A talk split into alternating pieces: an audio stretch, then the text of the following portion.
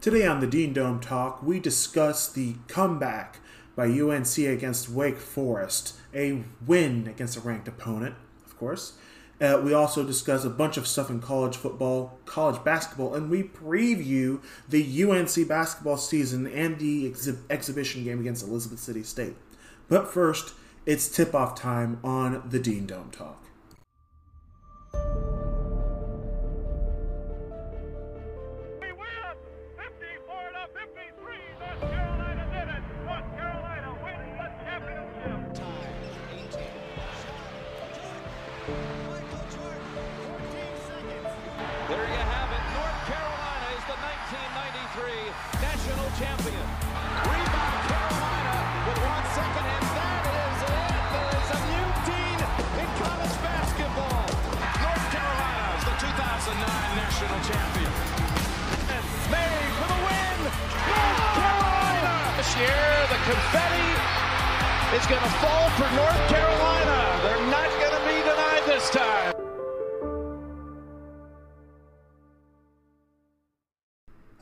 Before we get started, I'd like to thank you all for listening.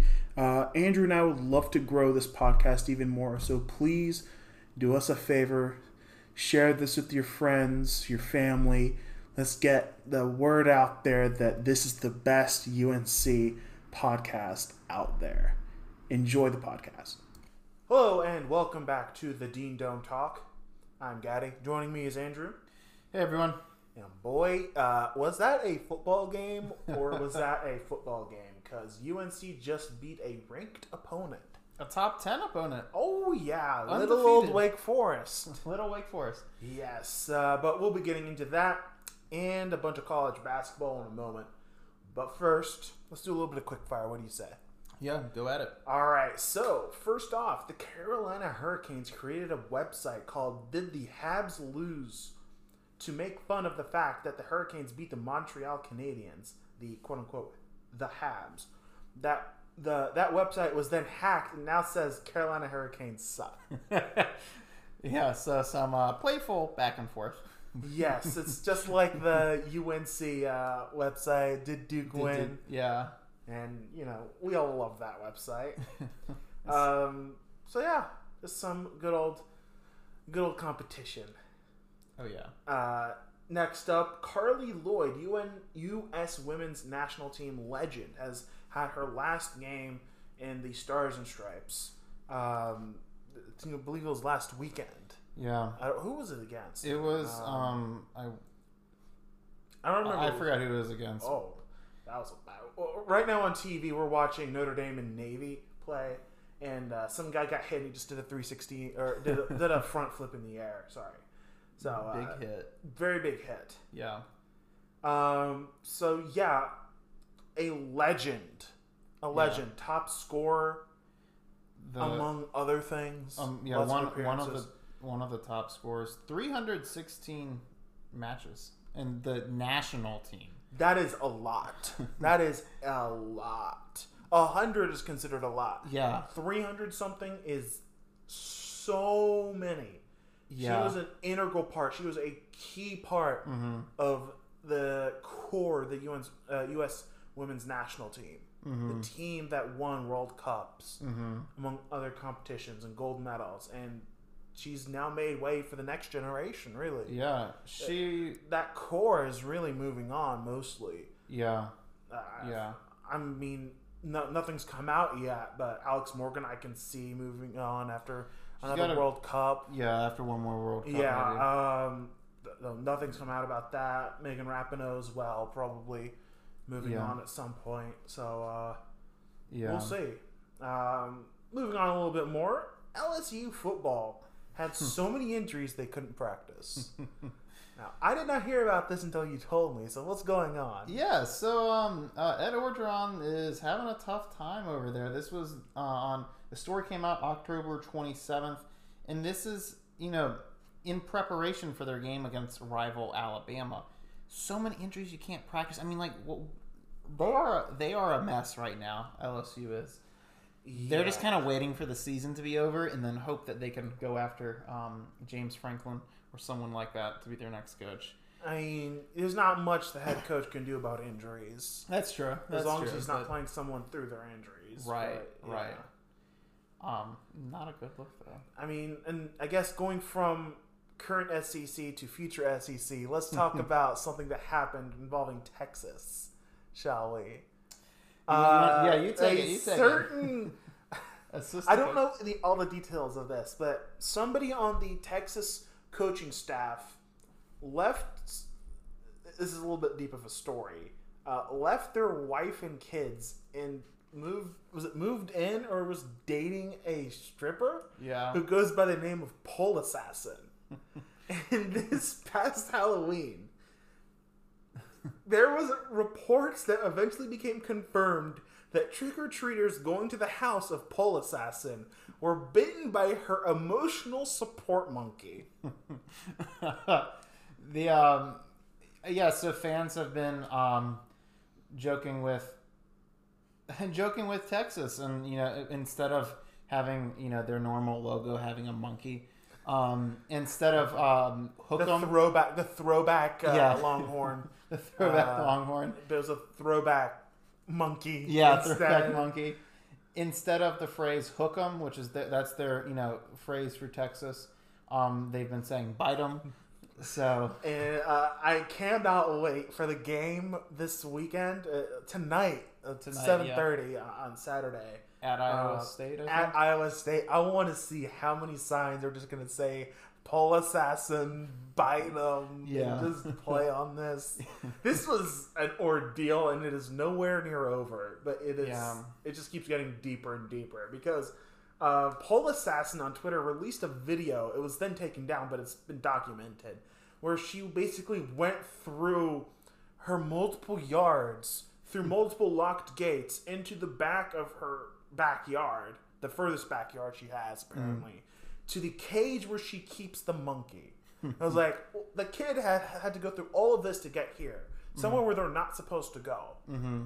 So, who, whether Pole Assassin's responsible for this or whatever, this was the story of Halloween. Yeah, that's Halloween story for you. Yeah, so Um, don't be surprised when you see signs about this in the in the uh, in the Texas football game tonight. Yeah. Yeah, fans are gonna have a field day with this. Oh yes, they will.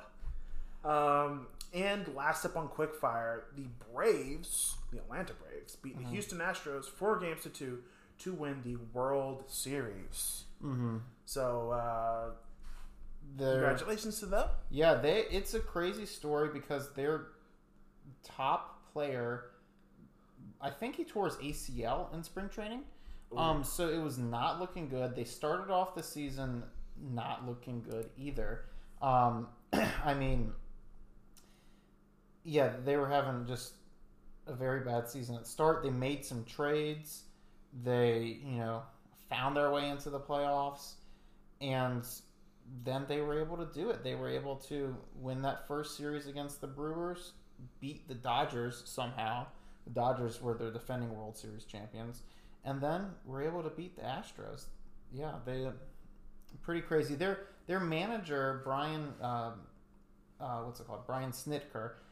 It's cool for him that he has that he was able to win the World Series as the manager because he joined the organization in 1977 as a minor league player, and he's been with the organization ever since then in various different roles. He, he played for a little while. Um, well, actually, I don't know if he actually made it up to the um, major league team, but he had different assistant coaching roles since like the mid late 80s.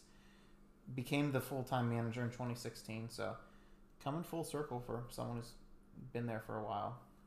Yeah, and um, yeah, again, congratulations to the uh, Atlanta Braves. hmm And I guess that's it for quickfire. Should we move Yeah. into football? Yeah, it's going to football. Uh, let's let's let's start with the low and then go up to the high. Yeah, yeah. Let's talk about UNC at Notre Dame uh, last weekend. hmm I, I can say two conclusions about this. One, I think we could have won that game, Yeah. and two, Notre Dame being in that position definitely underlines why they are not top five, top four. Yeah. We were able to run through them, score on them when Yeah. we were ticking.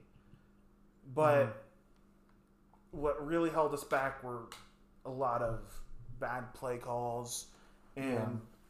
just individual mistakes for penalties. Yeah. The thing I'll point is the face mask violation at the end of the second quarter by Trey Morrison, mm-hmm. which turned a stop on the fourth down into a 15 yard penalty and a Notre Dame touchdown.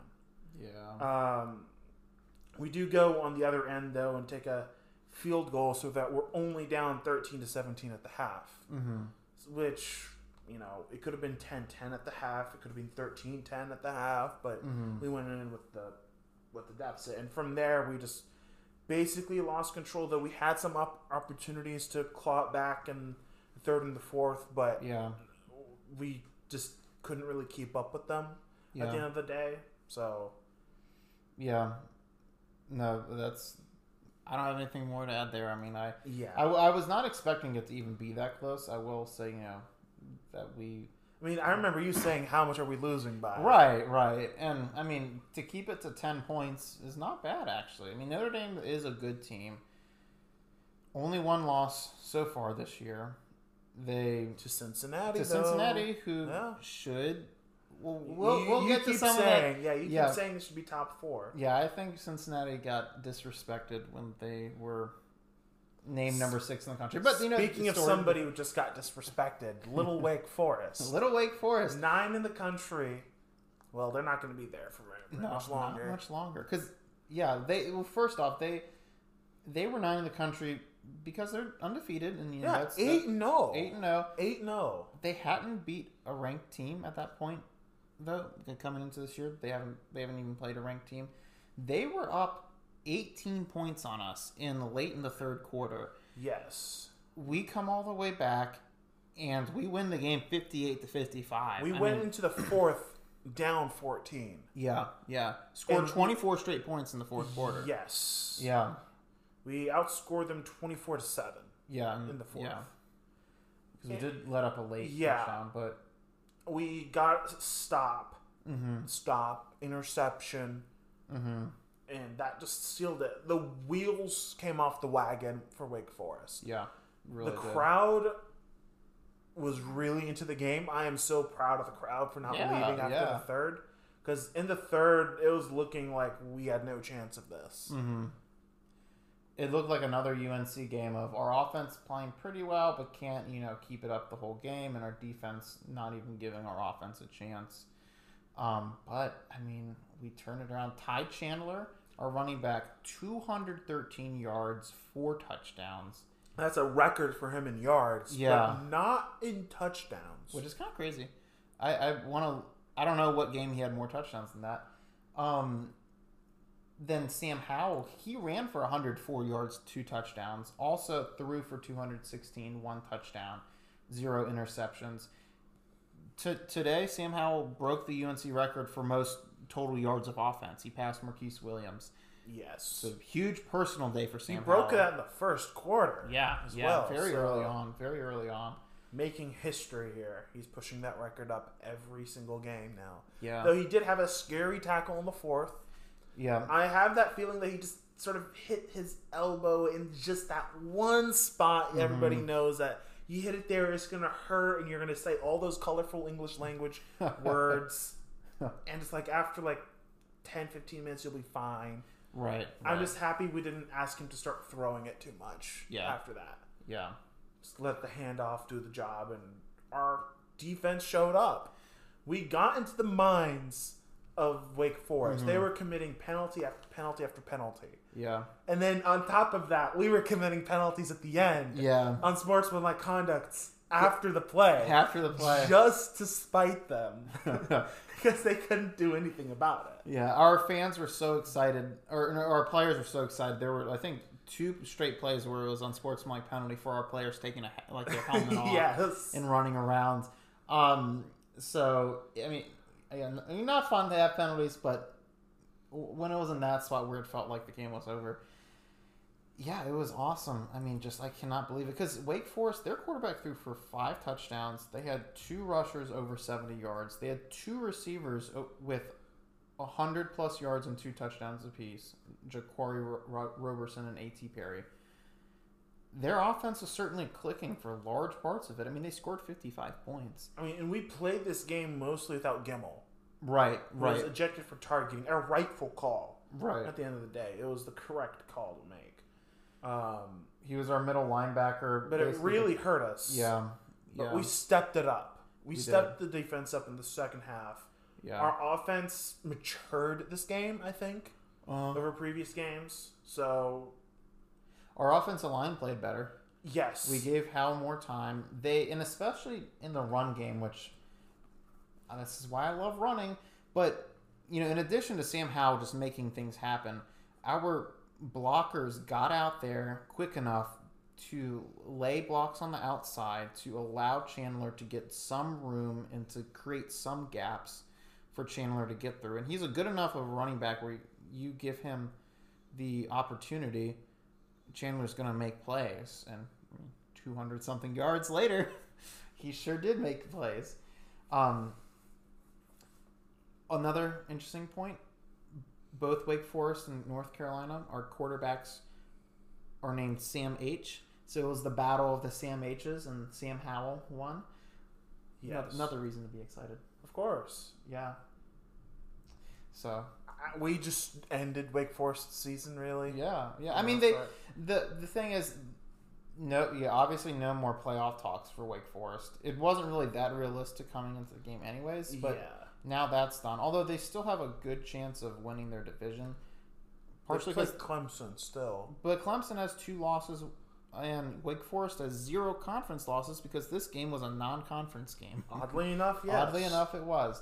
So, so yeah, crazy. I, I, I'm, I'm just in shock that we that we actually were able to complete that comeback. Um, Yeah, I mean, what else can I say other than this? I think this was a maturing game yeah, for this Yeah. for this team, and Mm-hmm. can I say I'm looking forward to next week? Yes, let's say yeah. it. Yeah, I'm At looking forward Pittsburgh. to next week at Pittsburgh. Let's get the W there. Yeah, The yeah, season is still very much alive, and we still play some good opponents. Yeah. Pittsburgh and uh, State. NC State, yeah. Yeah. Now could be good that's going to be worthless if we just lose to Wofford. We Right. beat those two and lose to Wofford, but you know, Yeah, one game at a time, right? one here. game at a time. Huge win here. Yeah. In other news, should we stick with some college football? Yeah, let, us do some. Let's, Yeah. let's finish up football before we move into basketball. Yeah, so with college football, some big news. Um, you know, there have been talks about the expansion of the college football playoffs, and that's been tabled for now. I think that they're going to consider it again in the December meeting of whichever group decides that stuff. The bowl season group sent a letter arguing that playoff games should not be at home stadiums of teams. Instead, they should be at bowl game sites. This would keep bowl games relevant if you have playoff games at bowl games. Although personally, like I would love to see playoff games like home and away, right? Like, can you imagine a, for example, Like a Alab- two-legged. well, no, just like a one, like make make the rankings matter. At like Alabama at Clemson playoff game where it's at Death Valley. You know, like Oh, fans would love that. Fans would Oh love yeah, that. fans would love that. But I mean, they could get into. They could get into. Like, bigger stadiums if they use the pro stadiums for those games, neutral right, sites. right, Just more revenue, really. yeah. So They'll probably keep it at bowl game stadiums, but it would be fun to at least see. Well, I think like you know if, if they're going to expand to, well, this is a whole other conversation because we don't even- we don't even know like they've been delaying the expansion talks since the the SEC power move. But I don't anyways, understand why like, a organization that wants more money is turning down more money. I don't know. Yeah. I don't I know. don't know. I don't know. But um, with college football playoffs, the the first rankings of the year came out. Georgia number one, not surprising. Alabama two, which was kind of surprising for me. Michigan State three. Oregon four, Ohio State five, Cincinnati six. That was disrespectful to Cincinnati. I, I personally view that as the committee saying, "Yeah, we're never going to let a on group of five team into the playoffs." The the whole thing has always been, "Oh, well, you group of five teams, even though you're undefeated, you don't have big wins on your record." So Cincinnati said, "All right, we're going to go get a big win." They scheduled a road game at Notre Dame.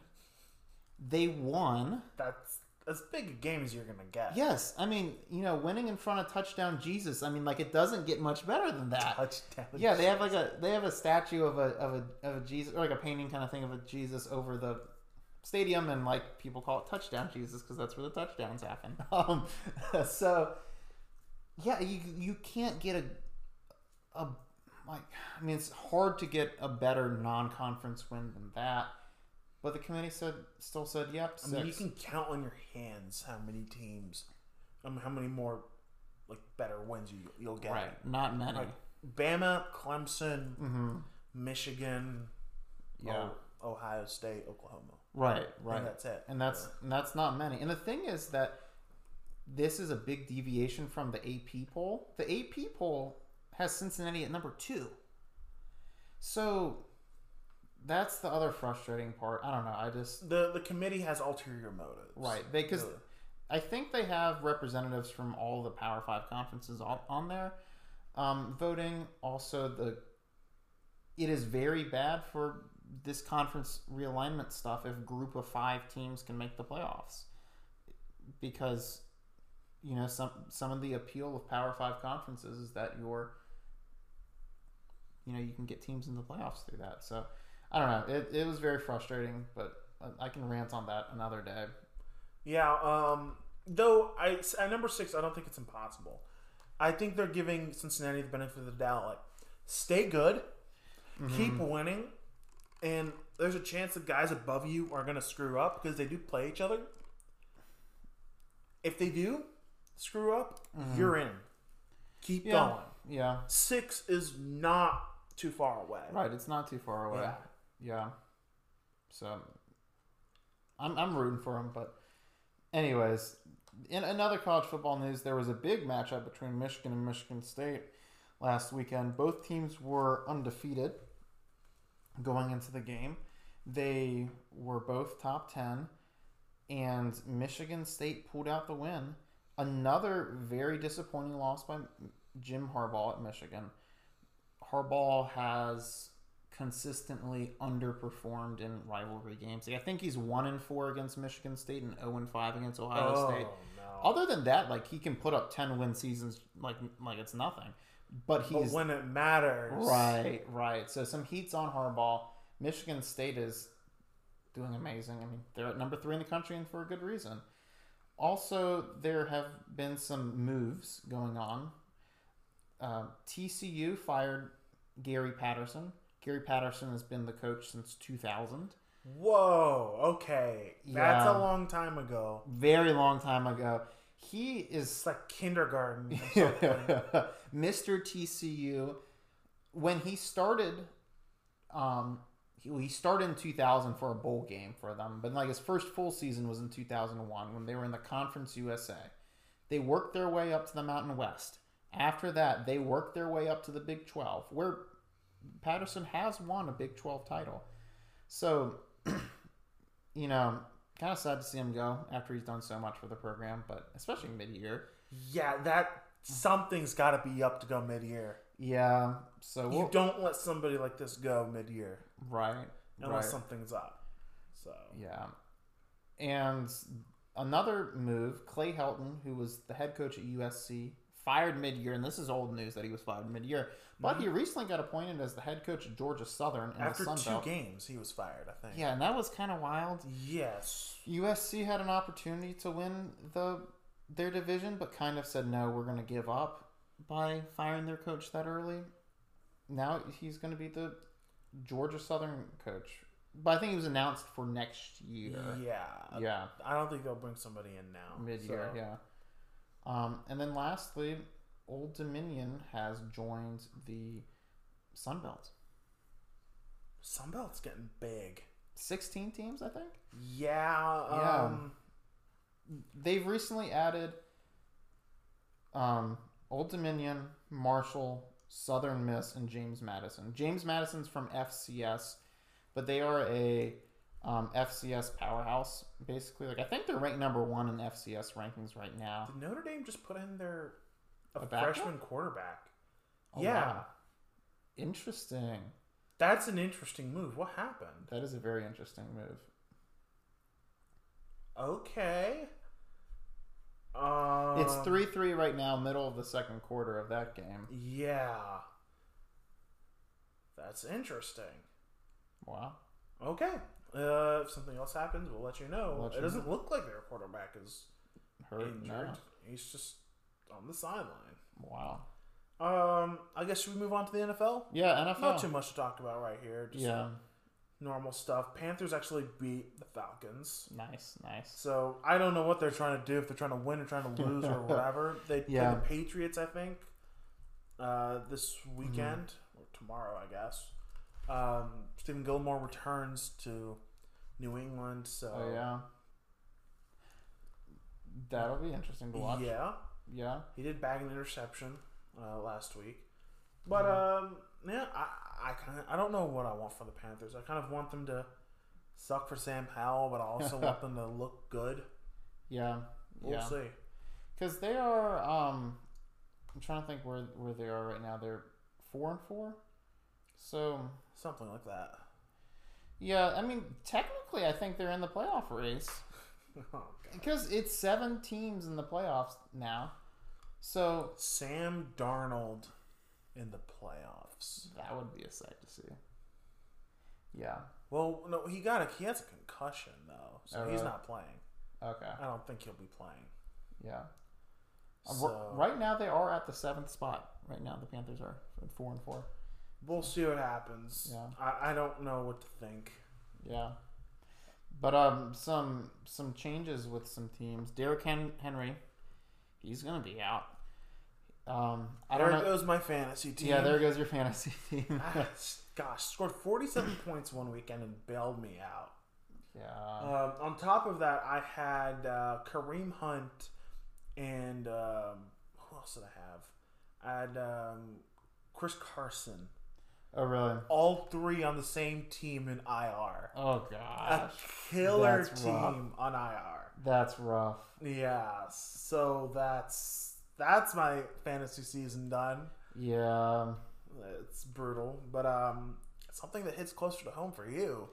OBJ is he's out of the He's Browns. done. Yep. released. We've released him. and this comes after his dad posted a video on Instagram of the times that Baker Mayfield did not throw to OBJ.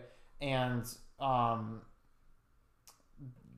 I don't know, like he's a talented, very talented player, but frankly, I think he's overrated. Part of the thing that that people who watch that video on Instagram do not realize is that the Browns run a rhythm offense. So sometimes pre snap, with the offensive coordinator is saying you need to throw it to this side of the field, right? Because you know we want to get defenses to shift certain ways. So we throw it to certain sides of the field. So sometimes like the play's not designed to be looking where OBJ is, even if he's open. Also, he has so many drops. So many crucial drops that it's like, okay, even when we throw it to you, you're you're not helping us. Um, I'm honestly not disappointed he's leaving because I think we can get a player who puts up the same production that he has been. Putting. Who does the same che- thing, which is nothing, for cheaper. Yeah. so, yeah, yeah. I don't know. That's that's the football news we got. Yes. So um, it's time to talk about some basketball. We got some. We got a lot of basketball here. Well, yesterday was the uh, first game. Mm-hmm. Not really. It's preseason game for UNC basketball uh, exhibition against Elizabeth City State, Mm-hmm. and um, we'll get to that in a little bit. But 1st uh, I want to finish up some predictions we've got. Okay. So, SEC. uh, yes, we're going to start with the SEC, then the ACC, Yeah. then the. Uh, actually, no, I'm going to start with the top 25. Sorry. Oh really? Okay. I'm going to start with the top 25 because it's at the top of my little notes Your right here. yeah. So I'm going to go through the preseason top 25 and basically say whether I think the team is basically just about where they should be, sort of spot on, if they're overrated or underrated. Uh, so I'm starting at number one, Gonzaga. I think they're spot on. They're they're a top team.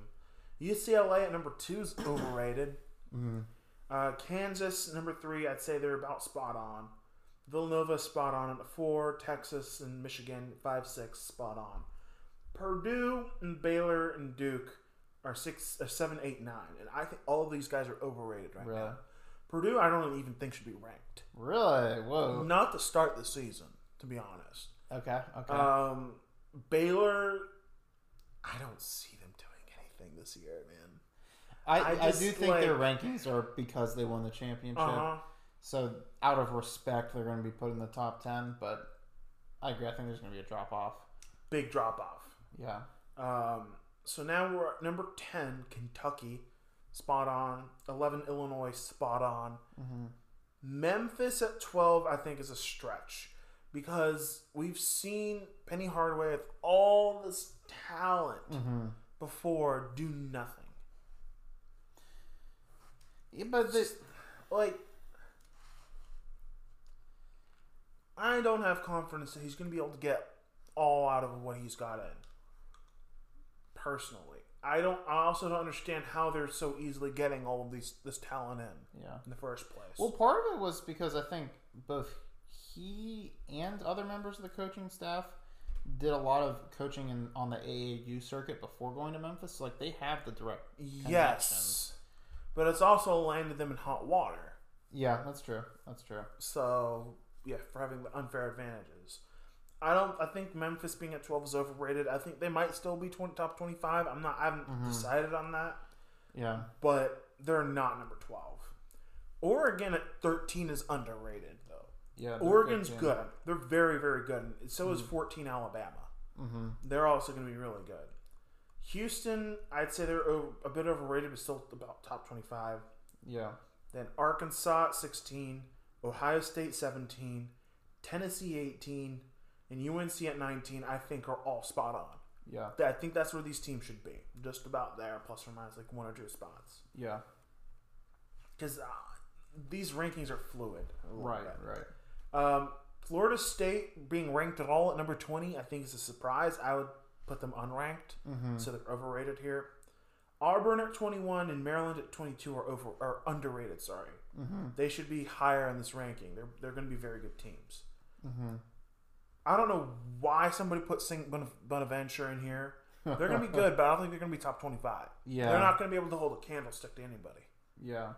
Uh, any any power team, any top 25 team, really. Um, UConn at 24 is also overrated. Mm-hmm. And then Virginia at number 25, I think it's spot on. Yeah. Um, so there, of course, there's a lot of ACC and SEC teams Mm-hmm. in here. We haven't talked about them. We'll talk about them in a moment. Yeah. But there's two other teams. I didn't go through all the other teams and overrate or underrate them if they were receiving votes. The two teams I did sort of mention that were that should be on this list are Indiana with 41 votes. They should be on this top 25 list, and Oklahoma State. Now, Oklahoma State is postseason banned, um, which Really was sucks. confirmed this week. Yeah. I had them being very good this year, so that's a disappointment. I had them definitely going to the tournament, so Mm-hmm.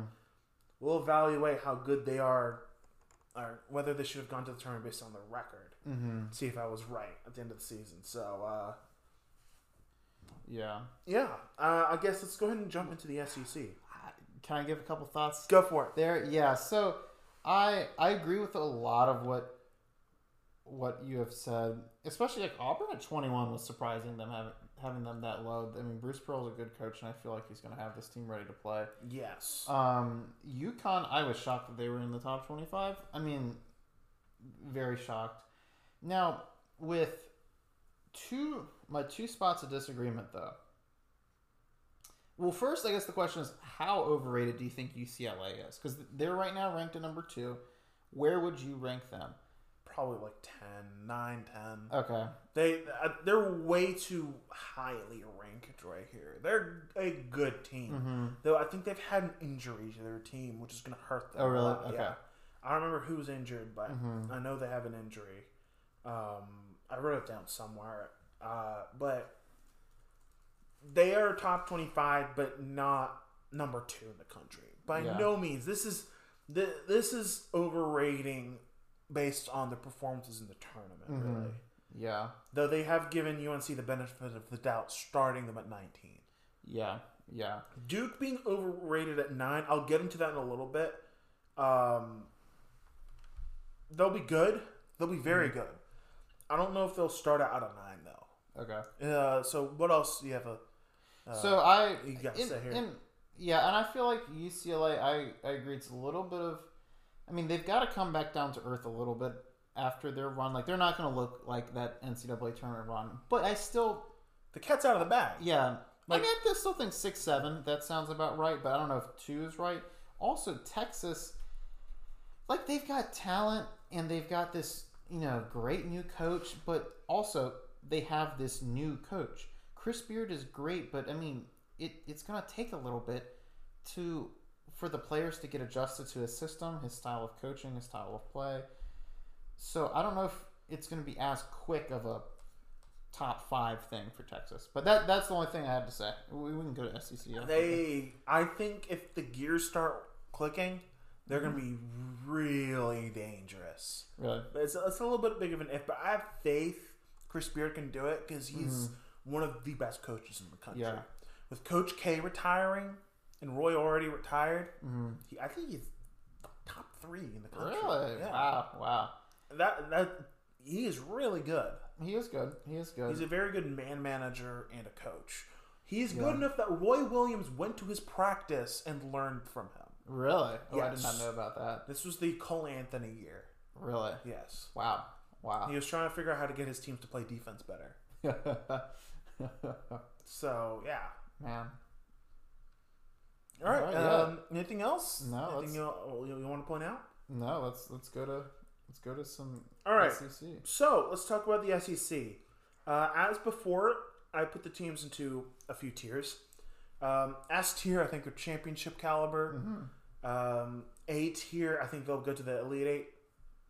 Uh, they have a chance at the Elite Eight, or basically the second, weekend. Yeah. Uh, a tier, I think they're a lock for the tournament first weekend. Mm-hmm. Probably not going second weekend. C tier, they're on the bubble. Mm-hmm. D tier, it's a rebuild, and F tier, they're cupcakes. Just no, You- that's a, just a, that's just a W for you Yeah. usually. Yeah. Uh, so let's go ahead and start out with the F tier. I've got three teams in the F tier. Mm-hmm. Um, Ole Miss. There's just no scoring. There's some experience on the team, but there is just no scoring. They, they're they're, they're going to rely on their defense, but they don't have the scoring to make their defense matter. I don't think. Missouri just they don't have any experience or scoring, Mm-hmm. so they're just out of luck. Bottom. And Georgia has only one player who scored double digits in college, Hmm. and it was at Florida Atlantic. oh gosh. It's not happening, fam. Yeah. All right, so those are your cupcakes for the SEC. These guys are going to be punched around. D tier are also probably going to get punched around a lot. Yeah. Um, so let's start off with South Carolina. You remember 2017 when South Carolina beat Duke and almost beat Gonzaga for an All Carolina championship game to determine who would win the title of Carolina? well, it's not happening this year. um, it's it was a really bad last season, um, and this year will still also be a rebuild. Moving up in D tier, the only other D tier team, uh, Vanderbilt. Now, Stackhouse, Jerry Stackhouse, has got to get a tune out of this team, win some more games, preferably Yeah, more than three more than conference three. games. You know, Yeah. Yeah. this season, or it's his job really. Mm-hmm. Uh, Scottie Pippen Jr. coming back is a big bonus to him. Yeah. Um, there's a chance this team can enter the bubble. I just don't think it's good enough. He's Yeah. had the time to bring in players Yeah. into his into his system and develop a system. Yeah. This is his test year. Yeah. I don't think it's gonna work. That's why I have it down. I have them down at D tier. As much as I want Jerry Stackhouse to be successful, Mm-hmm. so yeah, I don't see this happening. I think this is just D tier for Vanderbilt. Mm-hmm. So, let's talk about the bubble teams. Um, now, I originally wrote some of this before um, injuries were reported, Yeah. but let's go ahead and talk about this. So, first, at the bottom of C tier is Texas A&M.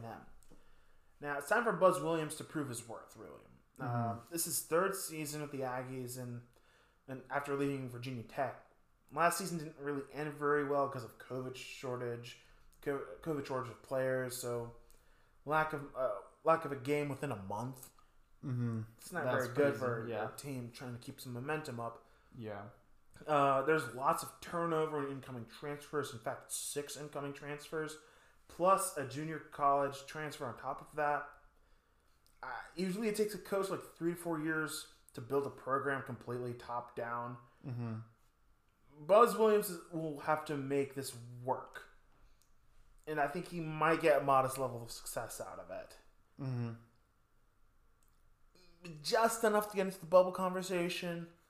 But then they lost Jalen Johnson, um, who was an incoming transfer to an ACL tear. That's that's tough. Yeah, Yeah. it's rough for them. that's that's very tough. So uh, that's gonna that might demote them to D tier right there. Yeah. But originally, I had this written as a C tier for them, so I'll stick them there for now. Uh, let's move up to LSU.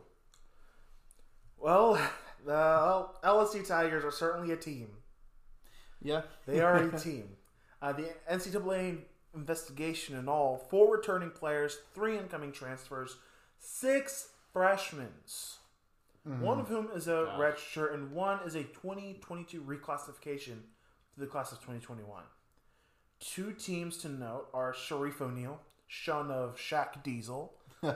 um, he's a redshirt junior on this team, but hasn't really lit up lit it up in college Yeah. um, it, there's been a quote going around where Shaq's been saying, "Y'all, we ain't rich. It's I am rich." to his kids. I mean, it's true. You know, encourage Yeah. your kids to go out and you know make their own life. Yeah. No, that's Shaq's rich, not they are rich.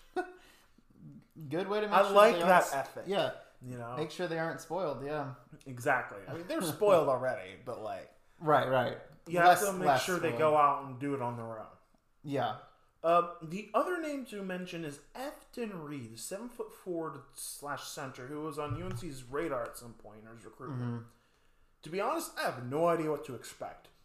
This this is like this is like doing like five D chess with your like hands tied behind your back and a blindfold on. Yeah. I don't know what to expect. In theory, there's talent on this team. Mm-hmm. This team's going to be on the low end of the bubble, probably closer to the G tier because of how much is turnover there is. Yeah. On top of that, Adam Miller is injured and out for the season Oh boy. after I wrote this. So, yeah, they're also probably closer to D tier. Yeah. That sounds. That sounds like it. Yeah. Let's go to a team that should be a little bit better Florida. Florida. You have a lot. Of, yeah. Th- this is an interesting one. This is an interesting one. So on paper, oh my god.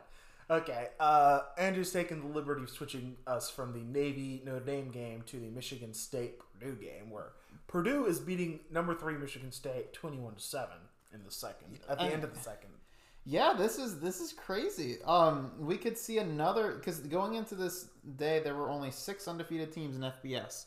Um, Wake Forest lost. Michigan State's another one. Could they lose? we'll see. UTSA wants to be the only undefeated football team. Um, Yes, uh, make that happen, please. Yes. Football gods. um, coming back to Florida in C tier, of course. Uh, this might be a little bit of a hot take. On paper, looking at the stats, it should seem that Florida should have the firepower to outscore most opponents with five players scoring double digits. But when you start looking closer at the details, things begin to fall apart. We'll start with the elephant in the room. Kenta- uh, Keyontae Johnson. Just about 10 months ago, he just collapsed during a game before being rushed to the hospital for some sort of cardiac event. Oh boy. As of right now, he has not been cleared uh, by medical professionals to resume playing, but is still a part of the team as a sort of a player coach. Yeah. This is really as much as he can go for. Mm-hmm. Turning heads towards the other players on the roster, more will start to appear uh, in the Gators ship here. Uh, joining their roster are four transfers, of whom all uh, just about score double digits. CJ Felder from Boston College misses out by 0.3 points per game, but I'll just give it to him, you know, for free. I'll give Yeah. you 0.3 points per game for free right here. Yeah. Um, where these players uh, attain their scoring stats, it becomes fairly apparent it's not likely they're going to be dropping 20 points per game like they did at Charleston Southern or 17 points per game at Kansas City.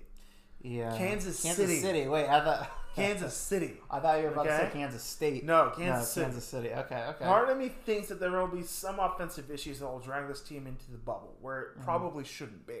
Yeah. So this is more so a B tier team that is dragged into C tier rather than a D tier team being dragged into the C tier. Okay, that makes sense. Yeah. Yeah. So um, On to B that's that is the end of C tier. Let's talk about B tier a little bit. Let's start with Mississippi State. Mm-hmm. Now um, this is also a little bit of a hot take. A lot of teams have Mississippi State being like C tier or D tier. Mm-hmm. I'm a little bit more positive on them. Yeah. That's a hot take. Uh, but this Mississippi State team is very experienced, and they've Mm-hmm. improving, been improving year on year. And that's not even mentioning the incoming transfers of multiple solid players, including uh, a certain Garrison Brooks. Yes.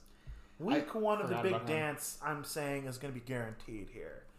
Depending on the matchups they get, they might Mm-hmm. not go further. Yeah. So yeah, I think Mississippi State's going to the big dance. Okay. Let's Yeah. let's see it happen. Tennessee now, after losing Jaden Springer, Keon Johnson, Tennessee really lacks points per game. Yeah. Just about any predictable starting lineup has only two returning players averaging double digits.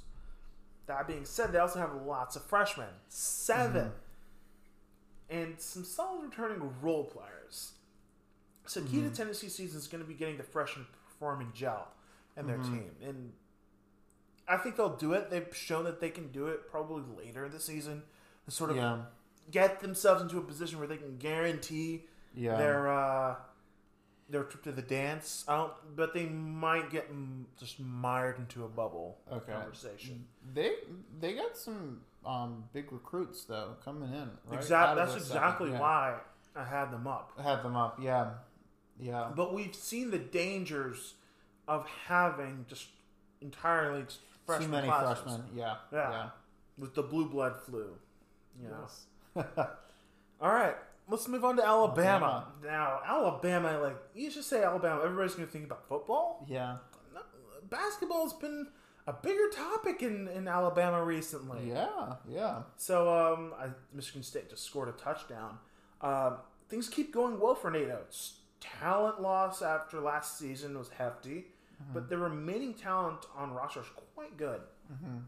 Unlike Tennessee, who only have two players with double-digit scoring returning, three uh, have it, but the drop-off between them and the remaining players is a little bit steep. Um, Okay. it's like the highest of everybody else among the other scorers is 5.5 points per game. Oh wow. Yeah, so there's a big drop off. Um, So there's two keys here. There are three freshmen and a redshirt freshman, and that is, it's fairly likely one or two of them will start. Okay. So once again, this is a team that will probably startle. th- They'll start in A and B tier, but the season-ending injury to James Rojas and Nimari Burnett will drop this team down to a B or B tier. Yeah. So dropping them down from the A to the B, and yeah, Yeah, that's those are big res- injuries. a lot are of respect injuries. for Nate, uh, Nate Oats. Yeah. He's yeah, really good at what he does. Yeah. So we'll see. Yeah. But I think they're solidly locked to go to the tournament. No, Mm-hmm. the first weekend. Yeah. Arkansas. Losing their better players like Moses Moody, retaining experience on their bench and on the floor is huge. Mm-hmm. They're, they are top of B tier for me. Yeah. That their experience in scoring is huge. Yeah. Plenty of transfers like Chris Lykes from Miami. I forget. He's still playing? Yeah. Oh, wow. Okay, okay, I that's he good- He sat out a season, I think, because of an injury. I like that move. That's a big pickup for Arkansas. That is a huge pickup. That guy can ball. Yeah. That guy can ball. Yeah. Um, still slated for a trip to the big dance, but I don't think they'll go much farther than that. Mm-hmm. Not much farther than the first weekend, I don't think. First day, really. Okay. Yeah. Uh, of course, it always depends on your matchups. That's why I sort of have first weekend, second weekend, championship. Mm-hmm. Right. Right. All right, let's talk about uh, A tier. I only have one team in A tier, which only leaves one team for S tier, which you know, championship tier. You know. Yeah. So let's talk about Auburn. Now we know Auburn because Walker Kessler transferred here. Yeah. Uh, lots of experience. There's a team of transfers mostly, plus Allen uh, Flan- Flanigan. He injured his right Achilles in mid-September, so he's going to be out 12 to 14 weeks. Ooh. So he's going to be a second half of the season guy. Yeah. Conference play. Yes, this team has potential, but it's really all up to the team gelling. Mm-hmm. That's why I think I think Walker Kessler is going to be an integral part of the team. But I also think uh, Bruce Pearl is going to realize why Roy Williams wasn't playing him all the time, and Yeah. that his defense is optional. Mm-hmm. His scoring isn't reliable. He has to rely on the mismatches instead of creating things himself. Mm-hmm. So, but I think they have a very high ceiling, assuming uh, they can get all the transfers working together properly. Yeah. Yeah. No, I could. I could see that. That's All right. A, that's a good. Bruce Pearl is um he's he's having a fun time. So he I- I don't know if this could have could have been a quick fire thing, but um at Georgia Auburn football game recently, he and Cam Newton were were leading the crowd, hyping up the crowd. Bruce Pearl took off his shirt and was dancing around. Um, he seems like a fun guy. You know, that's good. He's supporting the other sports teams. Um, The only guy who can, the only group that can stop Bruce Pearl is the NCAA. yeah. really. Um, I can see him A tier. Yeah, I'll go with you on that. So let's talk about Kentucky. Now, Kentucky hasn't had the best teams in the past few years. Yeah. Obvious reasons they caught the blue blood uh, flu. Mm-hmm. Well, um, yeah, that last season was a real nightmare. Oh my. so much so. so much talent they picked up from the recruiting class, and so many duds. Yeah. But B.J. Boston and Terrence Clarke, rest in peace, were the only real players who had an idea what they were doing. Mm-hmm. And um, eventually, both went to the NBA, Mm-hmm. uh, one way or another. Um, and so they're they're no longer a factor on this team. yeah. Still, John Calipari has brought in three freshmen and three transfers, which I find interesting. That is interesting. That is interesting. These freshmen him. are key. Uh, Kellen Grady from Davidson, 17.1 points per game, Yeah. 7.4 assists per game. That oh, is wow. huge. That's that's huge. That's huge. Uh, Sahvir Wheeler mm-hmm. from Georgia, 14 points per game. Mm-hmm. Uh, uh, Oscar Tshiebwe uh, from West Virginia, Mm-hmm. a forward of 8.5 points per game, 7.8 rebounds per game. Those are huge, huge transfers. Mm-hmm. They're going to make a difference. Keion Brooks and uh, Davion Mintz are key returners, but keep an eye on Lance Ware. It's sort of my sort of my thing. Mm-hmm. I think he's going to come back from an abysmal two point uh, two points per game and three re- rebounds per game performance last season. Mm-hmm. Blue Bloods don't keep sucking like this, Yeah. and if he wasn't yeah. wanted, he would have been booted. Yeah. So I have a feeling Lance Ware's going to have a rebound season right here. I can see it. Um, I, I- that's going to be a little bit of a hot take. Um, I can see this Kentucky team coming back to a more acceptable level. I guess me saying their championship caliber is an acceptable level. Uh, their incoming transfers are looking good, and it seems to have a good bench. Yeah. All this alongside Calipari, quote unquote, coaching. Although a lot of Kentucky fans don't like his coaching. Mm-hmm. Um, and I think Kentucky has a very good chance to reach the Elite Eight, maybe even the Final Four. Mm-hmm. This team usually isn't super reliant on freshmen. Um, this team is unusually uh, not super reliant on freshmen is what I meant to say. Yeah. Which is weird when you mention Kentucky. You know, the Right. epitome of the one and done. Right. So That is. Yeah. yeah. So uh, that is my predictions for the SEC. Anything, anything you want to mention? I don't think so. I mean, I think I think it all makes sense what you were saying. Um, the buzz, you know, you're right. It's it's time for Buzz Williams and um, Jerry Stackhouse to prove themselves at the schools that they're at, and the, I mean, this is big years for both of them. Other than that, you know, I, I think it's very understandable seeing Kentucky go back to the top, Auburn hanging up there at the top as well. So, yeah. Do we do we go to ACC now? Yeah, let's do the Ooh, ACC. let's do the ACC. Yeah. All right. So same tier thing as Yeah. SEC, but uh, start with F tier again. Mm-hmm. Boston College. I feel like they're here every season. Yeah. It's the last time they made the tournament? uh, Probably sometime. I'll, I'll look it up and I'll get back to you. okay. Yeah. It's been a while.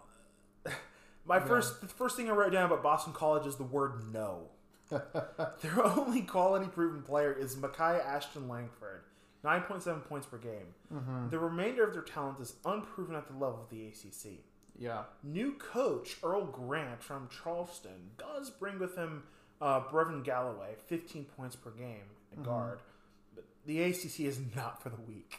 Yeah. It This sure team is not ready. This Yeah. team is not ready. 2009. 2009 was their last That was NCAA tournament appearance. Yeah. well, okay. Yep. Uh, sure. New head coach too. So yes. It. This is beyond rebuild. This is like completely blown up. yeah. Yeah. So let's go on to. I think we both agreed on that, didn't we? Oh yeah. No, um, I'm trying to think. The I'm looking at mine. Yeah, I had Boston College down there too. So uh, let's move on to the D tier, and let's start at the bottom of D tier, Clemson. Now, Clemson's a pretty good team last season. Um, Yeah. They had a pretty good roster going. Pretty pretty efficient team. Um, Clemson teams work hard on both ends. That's Yeah. for certain. This makes the team very tricky to face, especially in the last years under Brad Brownell. This year, though, the departure of Simms and Trapper were critical to how this team functioned. Mm-hmm. Um, the Tigers, I think they're going to have an off year of sorts, despite bringing in two transfers and three freshmen. Yeah. Nick Honor and Al-Amir Dawes are still on the team, both juniors, and they'll be the source of leadership Mm-hmm. and some level of scoring. But I don't think it's enough to lift this team out of the D tier, especially in the ACC. Yeah. It feels another conference, maybe to the C tier, but not in the ACC. Yeah. Yeah. Yeah. I'm with you on that. Also, a team that was really good last year, Pittsburgh. I'm putting them in D tier. Yeah. Uh, it was a bit unusual in the recent ACC to see Pittsburgh that good last season. Yeah. Uh, Pittsburgh didn't suck, which was something. Uh, Justin Champagnie and Xavier Johnson pulled the Panthers some good wins, but a disappointing end to their season. Mm-hmm. Um, this foreshadows this season as Champagnie and Johnson are a little longer in this program. Yeah. Uh, one transferred, and I think one went to the uh, NBA draft. I think Mhm. Champagnie went to the NBA draft. Um, so things aren't really looking that good for Jeff Capel's team. A rebuild year with only one freshman and three transfers is really rough. I Yeah. gotta say. That's kind of tough. That's kind of tough. I, I also have Pittsburgh in the D tier. I don't think Capel's position's in jeopardy, No. especially after last season. So I think he's fine. Yeah. Uh, somebody whose position might be in the hot seat, though, Kevin Keatts. He has been trying to rebuild this NC State program for a few years. He's gotten close a few times to getting back to the big dance, but for a variety of reasons, COVID included, has failed to do so. Yeah. Um, this year won't be it. Manny Bates, Jericole Hellems, and Cam Hayes are the key players on this team. While Manny Bates isn't the highest scorer on this team, that would be Helms. Uh, I think he is actually the biggest threat to this team, and I think he's going to break out Yeah. quite literally. Uh, I think if his if he's worked this offseason to improve at all, I Mhm. think he's going to be a matchup nightmare. Yeah. Um, the fate of the Wolfpack really depends on how dominant Manny Bates can be on the offensive and defensive boards, glass, whatever. He isn't getting much help from anybody who isn't Hayes or Hellems, though. Yeah, yeah. The, this team has a lack of depth. This can really drag them down in their potential. Mm-hmm. And it's dragging them down from the bubble into the rebuild and uh, into the rebuild section, really. I'm gonna. I disagree with you on this. Okay. Yeah, I think that state. I think they're going to be C tier. I think they're going to be bubbled. They'll make the tournament. Um, it is a do or die year for Keatts, but I think he's a really good coach. I think he will find a way to get this team to the tournament. And so part of my I think he's very underrated as a coach, especially compared to Josh Pastner at Georgia Tech. So I am, um, which I am, I think we're disagreeing on this too. I'm putting Georgia Tech in the D tier. Really? Yes, he is. Josh Pastner is so, so, so hyped up, overhyped as a coach. Last year, their his fifth year at Georgia Tech was his first NCAA tournament appearance. And yes, they won the ACC tournament, and that was that was a great, you know, a great tournament run. And I and their team was a fun team to watch. They ended off the regular season with six straight ACC wins. But don't forget, part of the reason they won the ACC tournament was because they their game against UVA in the semifinals was canceled because of COVID and it was COVID issues with UVA, so Georgia Tech got to advance. They still beat Florida State in the final. That which is no small accomplishment. Yeah, no small accomplishment at all. Yeah. But in Pastner's five years, he hasn't. He only has had one 20 win season, and that was in his first year. So, are you saying that the successes of this team are down to the individuals rather than the coach? Maybe I just Like they won despite the coach, not because of. Well, no, I think that I think Pastner is good. I think it's a little bit more the players because he had a really talented roster Yeah. that was that was playing his system very well, and so that is some of the coach. But I think that's also the players really buying in with Pastner. But still, it wasn't like it was, you know, this dominant year. Eleven and six in conference, like good. But when it's a year where UNC and um, Duke are kind of bad, like it's really not as great. Whereas Kevin Yeah. Keatts. Kevin Keatts' first three years at NC State, 20 plus wins all three years. Last year was a step back, but it was still 9 and 8 in conference. So he, Keatts has been more consistent for me. And so, like, I think that's going to help him boost this team into the C tier. Whereas with Georgia Tech, I think they're going to fall down to the D tier. Because, I mean, Georgia Tech had a lot of losses, and maybe Pastner can eventually replace those. But, yeah, so. So we're so you're flipping where Yeah. I have NC State and Georgia Tech. Right, that's, yeah. I guess I should probably talk about Georgia Tech right now. I actually have them in sort of the middle of C tier. Yeah. C tier is gigantic Yeah, for me. yeah. It is absolutely gigantic. I have like one, two, three, four, five teams in C tier. I have two teams in C tier.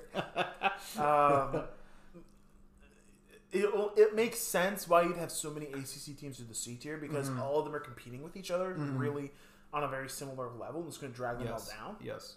Uh, but Georgia Tech, middle of C tier, the buzz around Georgia Tech last season, pun completely intended, surrounded Jose Alvarado mostly. This season, the Yellow Jackets are going to have to make do without him and without Moses Wright. Huge losses. But it seems that Josh Pastner is getting a, a tune out of his team. Yeah. I, agree think he's. that. I think he's starting to get to that point. There are still key players on this roster. Um, importantly, senior guard Michael DeVoe, 15 points per game, 4.3 rebounds a game, 3.4 assists per game, uh, and uh, retro senior forward Jordan Usher, 11.6 point per, points per game. Yeah. The rest of this team's going to struggle to score, especially with uh, guard uh, Bubba Parham out. The 6.7 points per game out indefinitely after surgery in his right meniscus. So defending bigs will also really be a problem. Mm-hmm. The upper end of this tier is the bubble. It'll probably be, be less convincing than last season. Yeah. That's yeah. I don't I didn't quite push them into these into the D tier, but Mhm. I, I think they have enough to be in the bubble conversation. Yeah. So um, let's go back down to the bottom of C tier then, because we are done with D tier. Miami, of course, Miami, Florida. After a past few seasons, one can safely assume Jim Larrañaga has broken 50 mirrors, walked under all the ladders he could find, etc., to get bad luck needed to have the injury crisis of the past few years. He's had terrible luck. He has Yeah. pissed somebody off. Personally, I would chalk it up to Chris Lykes ruining Joel Berry and Theo Pinson senior night. Yeah. I think that is like equivalent to breaking like a million marriages. Yeah. something. Yeah. Um, that's enough to piss off the basketball gods. yeah. In any case, Chris Lykes has moved to Mississippi State alongside Garrison Brooks, Mm-hmm. opening up a guard spot for Charlie Moore or Jordan Miller, whichever. Mm-hmm. Uh, double scoring transfers from DePaul and George Mason, respectively. Mm-hmm. Uh, so they're going to fight over that. Alongside them, an absolutely phenomenal Isaiah Wong with 17.1 points per game and 4.8 rebounds per game take the two guard spot. Yeah. I don't know whether Larrañaga is going to be bold enough to put both of them starting and then Wong into three, play a 3 guard setup. That would really make his bench weak. Yeah. Um, because Miami's really just not deep, deep talent wise. Right. And for the most part, they, they can score, but they're not deep. Alongside that, Has brought in three more freshmen to bolster the ranks. Mm-hmm. I'm calling for the bubble for them. Yeah. Their bad luck's going to run out at some point, right? Yeah, I mean, I don't know. I, I'm I'm gonna say that the bad luck's gonna lead to even more bad luck, and I feel like it's getting close to the end of the Larrañaga era. I do too. I think Yeah. that this season might be his last, regardless. Uh, he's close to the end. Yeah, He can't just keep going. yeah, he's. Yeah, I just I just feel like I mean the past two years have been just so awful. Past three years really been so awful. I I don't see them getting back to it. I think it's I think this is going to be his last year. They fire him. They find go into a new direction. Yeah, I wouldn't be surprised if some uh, coaching coaches start swapping places in the ACC. Ooh, You know? interesting. What if. State gets mad or just, just like just loses patience with Mhm. um, Keatts or Yeah, Pastner just can't perform and Georgia Tech? Both would be pretty good for Miami. they would both be good Yeah. for Miami. Yeah. Um, but I, I still have them at D tier. But anyways, anyways, Uh, Wake Forest also C tier. yeah, Da- Daivien Williamson, 12.9 points per game senior. Isaiah Mm-hmm. Mucius, 10.3 points per game and 5.2 rebounds per game senior, Mm-hmm. are really going to have to carry this team along with redshirt sophomore forward Tariq uh, Ingram. yeah, Uh, 11, point, 11 points per game. yeah, Steve Forbes brings in four transfers and four freshmen. I think this team has the talent and, and the scoring, but not enough to really push them beyond the bubble. yeah. I think coaching is still a weakness for them. And the coaching is what's gonna make me put them at the D tier. I just like I I, I want to see it. Just show me first. You know they they do have bright spots, but until they can prove it in a season, I'm not willing to put them into that bubble conversation. So All right, so what are your feelings about Syracuse then? I I have them in the B tier. I know that That's a little bold. yeah, it is bold. It is Look at bold. what they've lost. they have lost a lot, but They like, lost their best player yeah, yeah, on a transfer. Yeah, I just I like the idea of having Boeheim coaching two Boeheims. Like that just just sounds like a lot of fun, right? I mean, but the the thing is, I think Boeheim has to be looking around and saying, "Okay, Roy just left, Kay is leaving, Why am I still right?" here? I mean, Boeheim is I think he's older than both of them. Oh yeah, he's old, So he, isn't he? yeah, he is. I'm looking up right now. Boeheim's seventy six. Yeah. Oh yeah, he's older. He's been at Syracuse since 1976 77 year. I feel like he wants that like one last strong year, right? Because how many years left do his um does Buddy They're, all, they're done. Jim- They're done after this year? Yeah. So I guess I'll go into it. I Yeah. feel like the biggest question for Syracuse this year isn't their team, how good their team is, but is this Jim Boeheim's last season? Yeah, They have a decent core of returning, uh, three returning players with Joseph Girard, um, nine point eight points per game. Mm-hmm. Uh, as a guard, Buddy Boeheim, seventeen point eight points per game, senior. Yeah. Jimmy Boeheim, a guard slash Yeah. forward transfer from Cornell, sixteen point seven points per game and five point six rebounds per game. That's a lot. Both Jimmy and Buddy are using their last year of el- eligibility to play under their dad. Mm-hmm. This sort of feels like a textbook bookend to a career for Coach Boeheim. Yeah. From all indications, it doesn't it doesn't look like he's done. The Orange and other aspects will keep running their zone defense. We all know there's always been those rumors in the preseason. Oh, they're trying out uh, man to Man to man, man. and then they just keep going back to zone. Oh man. Um, they're gonna just play zone and then just rain down threes from the outside. This Q's t- team is missing the dynamic nature of Guerrier and uh, Dolezaj. yeah. I think they're just set for the bubble at this point. I don't see them avoiding it. I feel like Buddy and Jimmy Boeheim, like they, I feel like they're gonna have a great season together. I think that They're I've like ESPN ser- material. right. Oh, it's it's so much ESPN material here, and I the part of the thing is I've seen Boeheim take teams that should be in the C zone and bring them up to the B on the B tier. He And- took a Syracuse team that had no reason to be in the Final Four to the Final Four. Oh yeah, that uh 2015-16 team. yeah. Um, they were yeah, they were not that good of a team. He he's done it before, Yes. and, and I'm giving him some credit because of that. And if this is his last year, and especially well, whether or not it is his last year, it's the last year of Buddy and Jimmy. I think there's just going to be some of this. We're going all out Just right now. call it, man. Yeah, go all out now. Have this storybook year with Buddy and Jimmy. I mean, not storybook as in like A tier, S tier, but like a B tier team. So I don't know. Yeah. Yeah. Do you have anybody else in the C tier? Florida State's the last team. Okay, This, okay. I don't think this is too big of a hot take, to be honest. I'm putting them there too.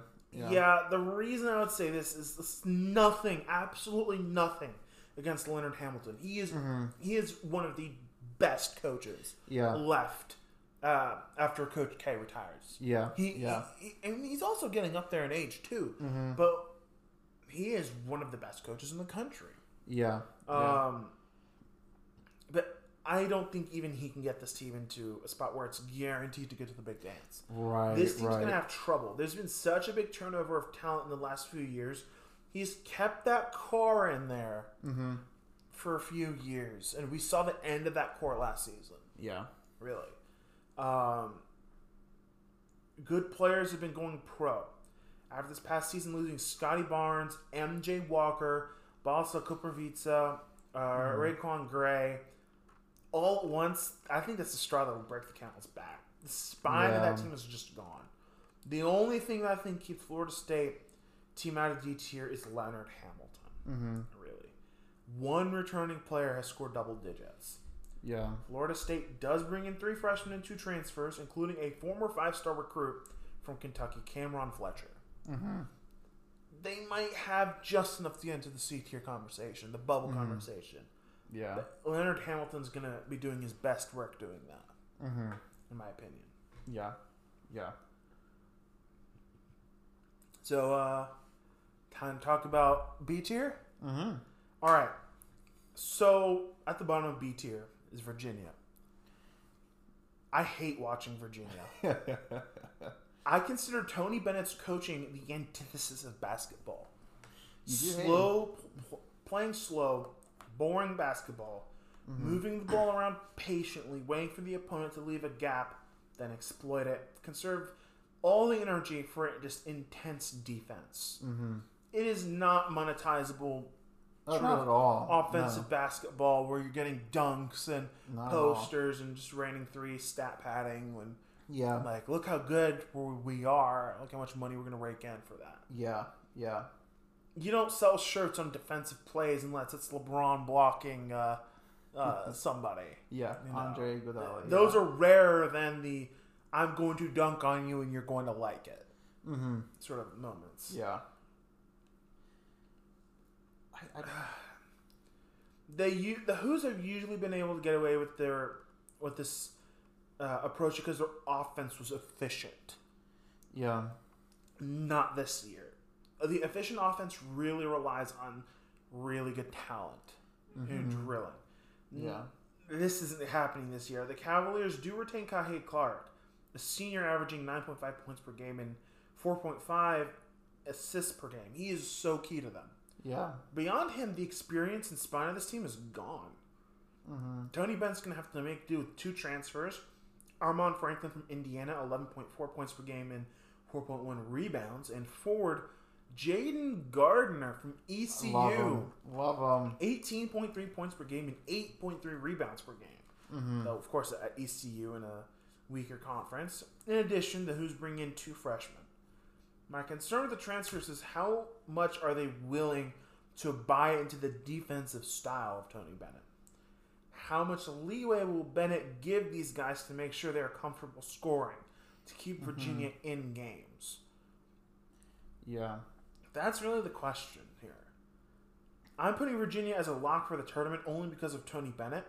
But if there's anything that we've learned in the past few seasons, it's that no matter who you are team wise or coach wise, it doesn't really matter.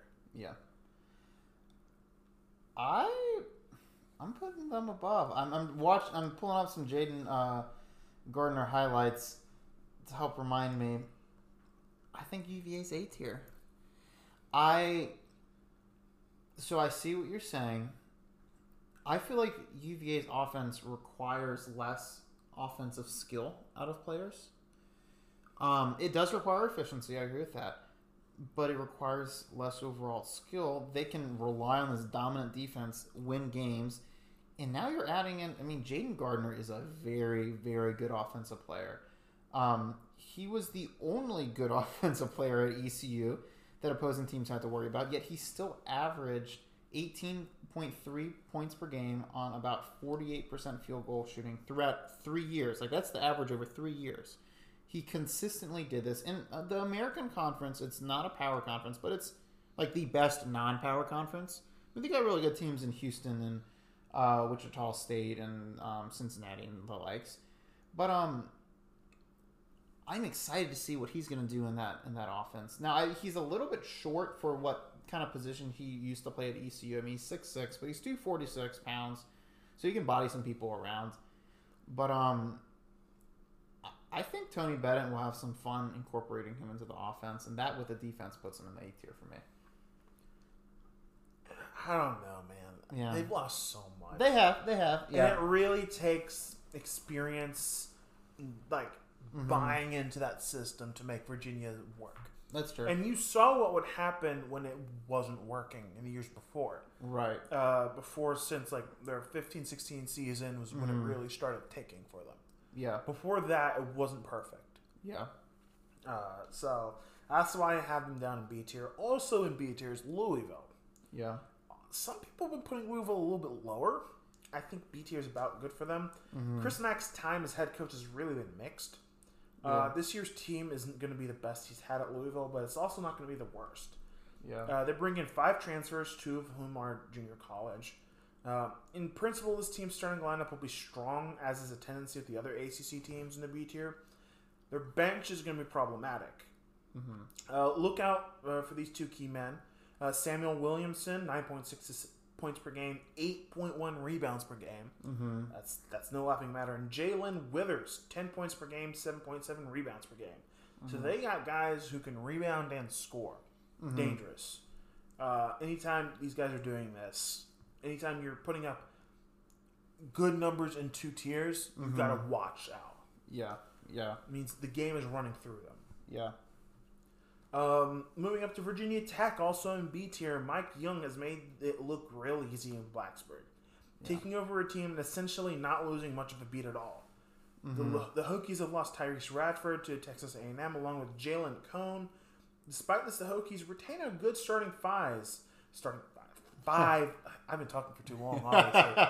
uh, with uh, a good starting five with size, good scoring, and a guard in Storm Murphy, a transfer from Wofford, who can definitely pass 4.3 assists per game and create turnovers at one assist per game or one steal a game. Sorry, That's, one steal is a pretty good. It's no, pretty that's good. good. average. That's good. Yeah. Um. Yeah, it So really is. They're going to be a pretty strong defensive team. Yeah. Um, this as Purdue turns the ball over at the beginning of the, of the third, up 21 14. Mm-hmm. Uh, strip fumble right there. Yeah. On a, on a run. Um, so defense and shot selection will really define Virginia Tech this season, and I think it will punch a ticket for the Hokies to go to the big dance. Mm-hmm. Um, anything No, I, that makes that? sense. All yeah, yeah. Uh, so my last team in B tier is Notre Dame. Yeah. Mike Brey's had a few down years, but there are some glimmers of hope last season. Mm-hmm. I'm not sure how much of a hot take this is for me to put them up at the top of B tier, but I see the Irish heading back to the big dance. Yeah. There's a lot of experience on this team, yeah. especially the starting lineup.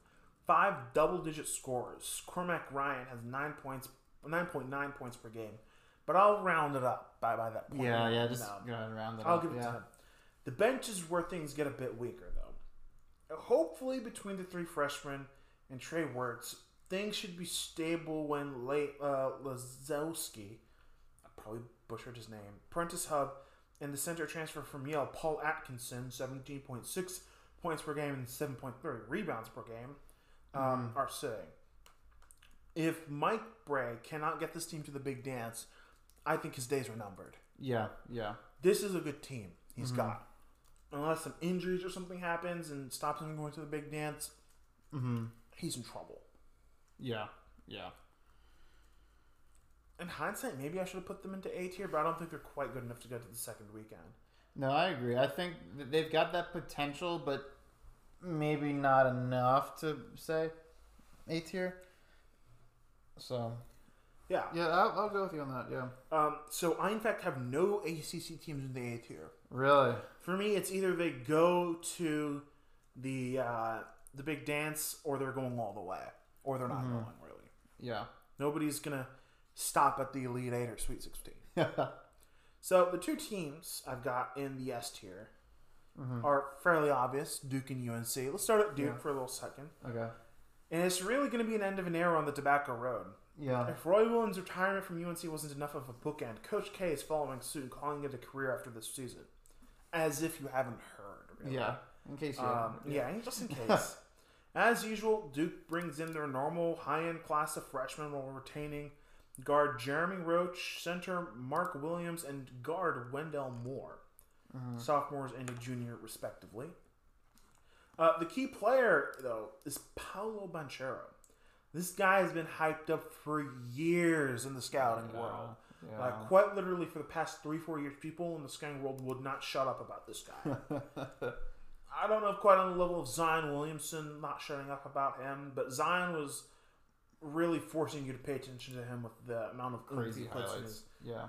dunks, though not much good that's done for him. Uh, we can get into him in a little bit, but uh, this guy, he can shoot. He's mm-hmm. big. He's very athletic. Mm-hmm. And pairing him alongside another athletic five-star recruit in Trevor Keels, this Duke team is very, very dangerous. Yeah. Don't ever bet on Coach K's Duke being down two years in a row. Yeah. That's a very bad bet to make. Yeah. One of Duke's five-star incoming freshman, AJ Griffin, has suffered a knee injury and mm-hmm. will impact impact the start of the season. They have said he shouldn't really miss too much, but Yeah. with a knee injury, I think they're not going to take any chances. Right. It's- Though I they wouldn't- did, especially at the beginning, I think they'll buy him time. They did Yeah. try to rush Zion back a few years ago, and Yeah. because it was the end of their season, so I don't know. Um, but Duke said publicly that he should be all good to go for the season. Mm-hmm. I doubt this. Knee injuries are no joke at all. Mm-hmm. Uh, in any case, I can see Coach K working his starters so much, with each Yeah. playing probably between 31 to 36 minutes a game. Yikes. That's yes, a lot. that's what he tended to do yeah. recently. Is like, ah, screw it, I don't want to make substitutions. You all Yeah. play. Yeah. That's what, especially He what does- he yeah, he has in a the short bench, yeah. in Yeah. the 18-19 season. The, you know, those superstar teams. The superstar team. Yeah. Yeah. He plays guys for so long. Um, there isn't really incredible depth on this team. It's not really the super team when it, when you start looking at the depth factor. There is some depth though, not a lot, but there's enough. I think this being Coach K's last season and just how good Paolo Banchero is, Yeah. Duke has a solid shot at winning it all. Yeah. They might get those sneaky calls for them when they shouldn't. But um, it could all, unfortunately for us in our terms, be a storybook ending. Yeah. It's I mean, how poetic would it be if Coach K in his final year made a final four in a fifth decade and won a national championship in a fourth decade? Um, yeah, so I could I could see it happening. I mean, he's just the I mean, one of the greatest, if not the greatest coach of all time in college basketball. So, Yeah, like you don't bet against that. three three of the best coaches of all time in college basketball. have been We're on the from tobacco train- road. yeah, on the tobacco road. Yeah, We can almost say we had more than them. yeah.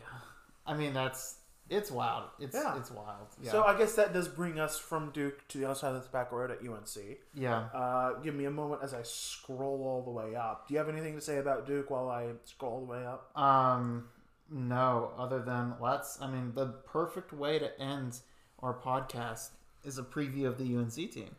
Yeah, I mean, we got a little bit about the NBA. Okay. Yeah. Yeah. Yeah, but you know, this is the, we're at the tail end of this is Yeah. an extra long, but I- I want this to be a little bit in depth episode. Yeah. Um, so from one end of the tobacco road to the other, from an end of an era to the beginnings of a new one. Hubert Davis was the obvious hire. Keep it in the family. There were hintings of Roy Williams' style not keeping up with the modern game, despite winning a title as soon as recently as 2017. Really, Yeah. Yeah. um, in any case, some new tactics, the same vibes are rolling in Dean Smith Center this season. The trickiest part to predicting how Heels will play this season is determining how Hubert Davis wants to play. Now, this is being recorded the night after um, the exhibition game against Elizabeth City State. yeah. Um, so I'll sort of incorporate some stuff about that in here. Um, all we've been given hints, but all we know from Coach Davis's mouth himself is that he wants to play some aggressive basketball everybody shooting. Yeah. Yeah. Late night really sort of emphasized this. The way Yeah. you'd see players sort of lining up, which I'll get to in a little bit. We've seen some highlights from the closed game, closed doors game between UNC and Florida. Mm-hmm. I don't, in in general, I don't really buy highlights when predicting or analyzing a team because highlights are the highlights are when a team's working.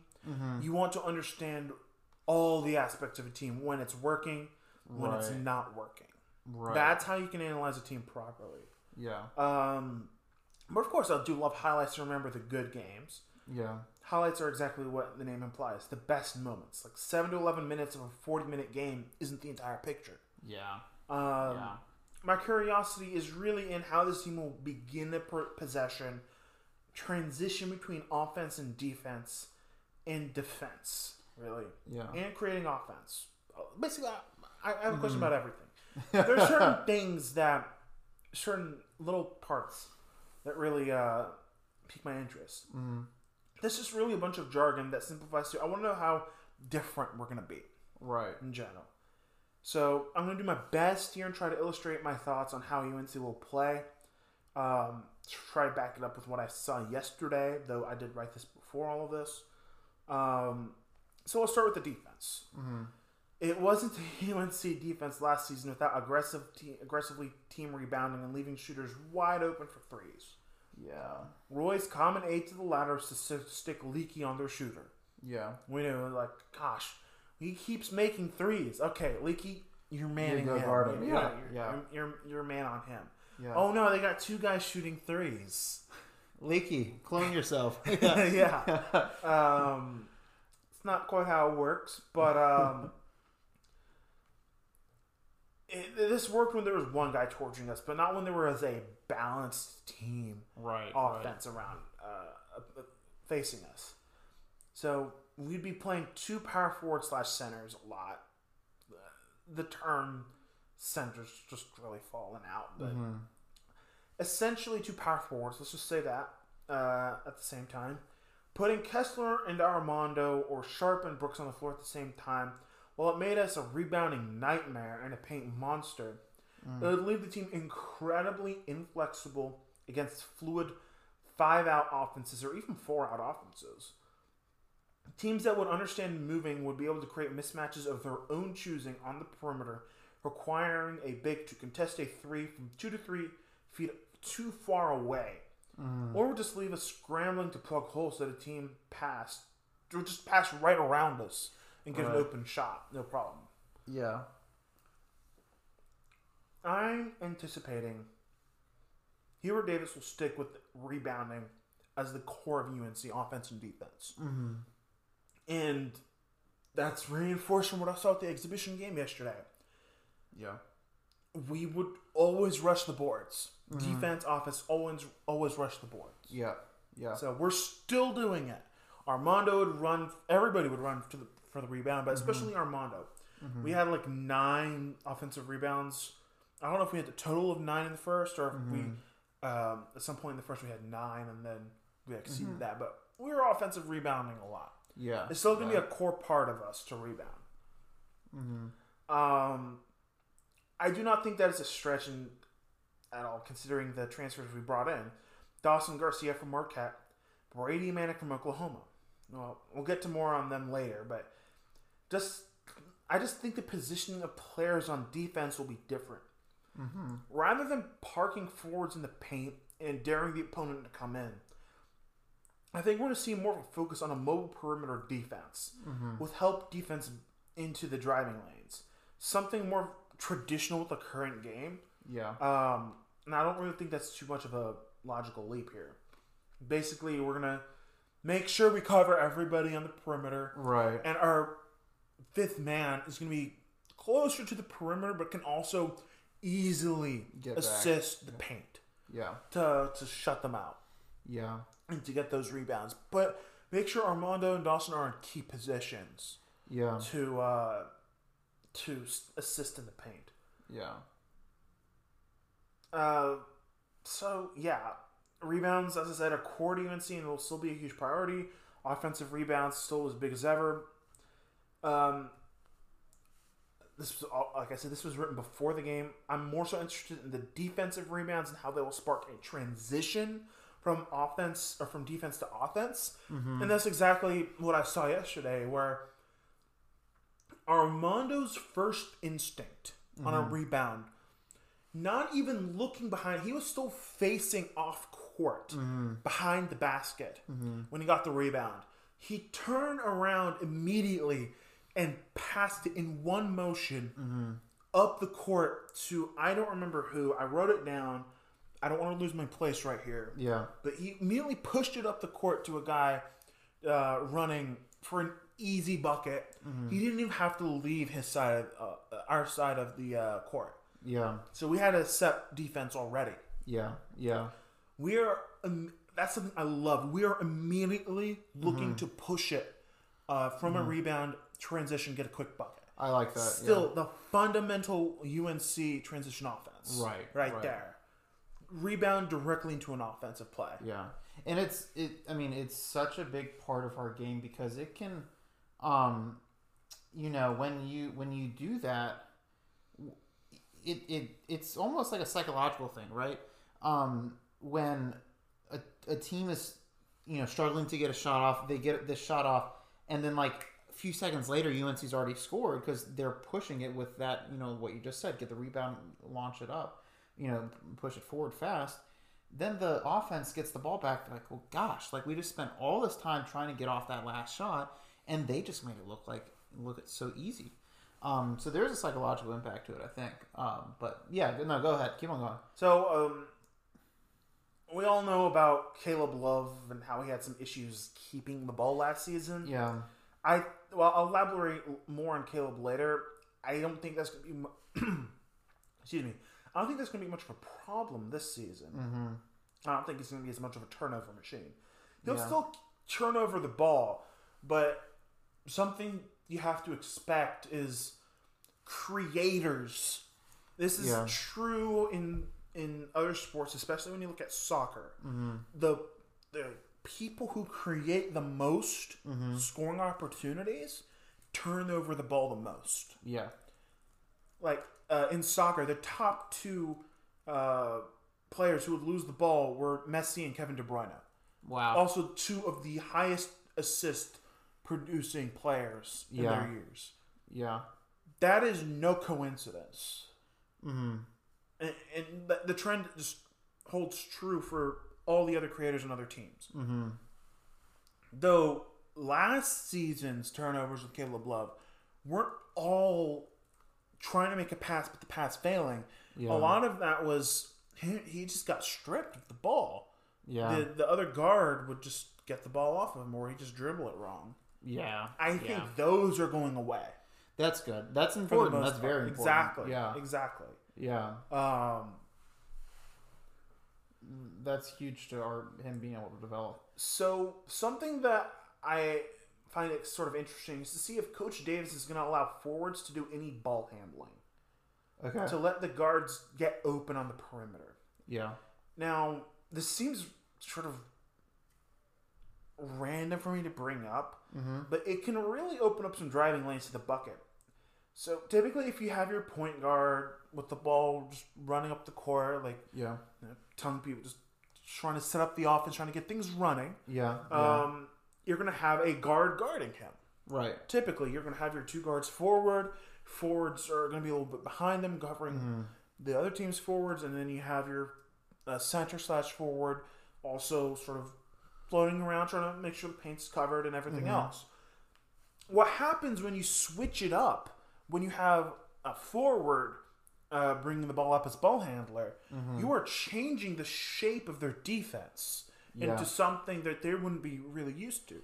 Now, this is something you'll see with LeBron James, where when LeBron is ball handling, especially earlier on, um, he, there were driving lanes open. The defense isn't ready for a forward to be handling the ball. Yeah. Yeah. And you'll just see him just walk right through the defense, straight to the bucket, and posterize somebody. I'm not Yeah. saying that Dontrez Styles is going to posterize people Yeah. by being a ball so handler. you're saying he's LeBron James. Yeah, he's LeBron James. No, um, Yeah. what I'm saying is that you will create mismatches. You will create shot opportunities by giving your forwards the opportunity to ball handle, Yeah. Yeah. push the ball up the court. Give RJ, give Caleb the opportunity to spot up. Hey, mm-hmm. and if nothing happens, give the ball back to them and let them set up the offense. You have Yeah. 30 seconds in college. Yeah. Plenty, Plenty time. of time. Plenty, of time. Yeah. Play around with it. Mm-hmm. That's what I'm sort of curious about. I did see Leaky ball handle yesterday, though. Okay. I don't know if Hubert Davis considers him as a guard or a forward Yeah. because he can be both. Yeah. In reality, he's, he, I think he's NBA height. He'd be a guard, Yeah. but he's in college. He's more sort of a forward. Right. He has played point guard for us, though. He I don't has. like I- it as much. Yeah, it's always interesting him trying to play guard because he's he feels like he's in the in the middle of guard and for small forward. I feel that some college coaches really neglect the power of putting the duty of ball handling in the hands of a forward. yeah, It doesn't have to be every possession. Just change it up every once in a while. Create some mismatches, some errant rotations on defense that the team has to acknowledge. And if they don't, you're creating an opportunity right there, whether Yeah. like twos or threes or whatever. Mm-hmm. Um, something that I really liked. Um, I think this was actually the. Um, this wasn't in the Elizabeth City game, uh, Elizabeth City State. Actually, he did it in both. Um, I know Armando did this in that game, but he also did it in the scrimmage, uh, where Armando grabbed the rebound, preparing a three fourths court pass uh, of the ball to the runner. He turned around, saw, made sure there's Justin McCoy right running up where I thought Yeah. somebody's gonna be running up. Yeah, and he yeah. immediately passed it, no hesitation, for a free bucket. yeah, This is something extremely rare to see. Mm-hmm. You, this is something that means there is a system. He knows. yeah, I think somebody's going to be right there behind me, uh, running Yeah. up. If I turn around and I make sure he's there, I'm passing it immediately. Yeah. All I need to do is see him right there. Right. Right. There's a system in place, a transition offense that is ready to go. That is huge. Um, it's very risky. and It's not going to be available, but it's a free two points if it works, yeah. and it allows the defense to already be set by the time Yeah. the uh, opposing offense uh, comes back. So I guess this will take me to the offense. Mm-hmm. Hubert Davis's emphasis on shooting is well known. It was well known that UNC had shooting troubles for the past two seasons. Partly chalked that trouble up to poor positioning and the movement of players. Also, stacking two forwards in the offensive paint wasn't the best move to create space for shooters. I don't think shooting will be much of a problem this season once we, of course, get warmed up a little bit. Uh, Hubert Davis, as one of the best sharpshooters, period, understands the spacing needs for an efficient shooting system. So, key number one to this team is movement. Not that movement wasn't happening under Roy. Every single game, you would see Roy screaming his head off, trying to get his guys Yeah. to keep moving. Yeah. Why? Because movement creates openings. You have a common thread amongst many sports football, soccer, basketball. In football, you want the receiver uh, running his route, keep moving. Make your make your uh, make the guy who's guarding you move, create space. Um, soccer, the same thing. You move, you have to drag the guy with you. You'll create one or two yards, maybe five yards or something. Get give yourself some space and time. Basketball is the same thing. Use picks, use whatever screens, create the space. If you're not moving, you're giving your defender a breather. Right, We got right. guys on the bench. Keep moving. Keep sweating. You'll be whistled out for a break, and you'll be put back in. Yeah. Keep moving. You'll get a score, or the team will score. Yeah. That is that is number one. There's a reason Roy would keep screaming Yeah. to guys. Yeah, And you- you Christian. Keeling refused to keep moving until he eventually figured it out late in the season, Mm-hmm. uh, in the 1920 season. Yeah. And when he did, he was scoring. The team started moving, and he was scoring. Yeah. Yeah. Um, no, you're right. yeah. Yeah. Um, so last year the issue was that players weren't moving. Armando and Garrison would basically be parked in the paint, moving slightly, but not really having the movement room needed because you're putting two big guys in the same spot. Um, you have to make the defender stay awake to the possibility that Dawson Garcia, this is going to be key to the season, that Dawson Garcia will leave the paint, go beyond the arc, and make the defender track him. Mm-hmm. Because Dawson Garcia can punish a team with threes. That is a key point to this season, and we saw that against Elizabeth City State. He was parked in the paint for a little bit. Yeah. The defender was you know, on him, but he was able to roll off back to the corner. The I guess I guess the right corner. Uh, I don't know, whatever corner it doesn't matter. He rolled off the post into the corner uh, for an open three after receiving the ball, and the def- and the defending forward had to track him, but it was way too far away to actually do it reliably. Mm-hmm. And it was a free three points for us. So that is a key. Yeah. Yeah. Uh, Armando, whether or not Armando does this is a question. We've seen videos of him drilling 3s Mm-hmm. this offseason, but in the Elizabeth City State game, he just turned away a three, a wide That's, open yeah. three. Surprising. You you think coach is telling him? I don't So- know. Yeah. I don't know. Uh, if teams start respecting him on the three, it's a whole different ball game. Yeah. We are going to yeah. open teams up. Like there's. Yeah. Uh, what I also want to see is, I I haven't seen this from him yet. Is okay, they respect him. They're gonna they're Mm-hmm. gonna close the distance to him. Does he have the ability with the ball to step beside him, go Mm-hmm. past the defender coming at him, and go to the bucket for a free two points? Nobody's stopping him if it goes through the lane. Just sidestep your defender and go to the bucket. Can he do that? Will he do that? I don't know. Yeah. I want him to do that though. So um, this, I guess, this brings me to discussing the players. Uh, enough of a rant about the tactics. I've probably bored enough people down. Uh, so we're gonna go down good. the This is good. roster. Yeah. Uh, go down the roster in order of seniority, Yeah. excluding walk-ons. This is the main players. Um, I'm saying this, but I'm watching Purdue, who's up 28-21. Just They're driving down the field. Yeah, Yeah. this is Yeah. an upset in the brewing right here.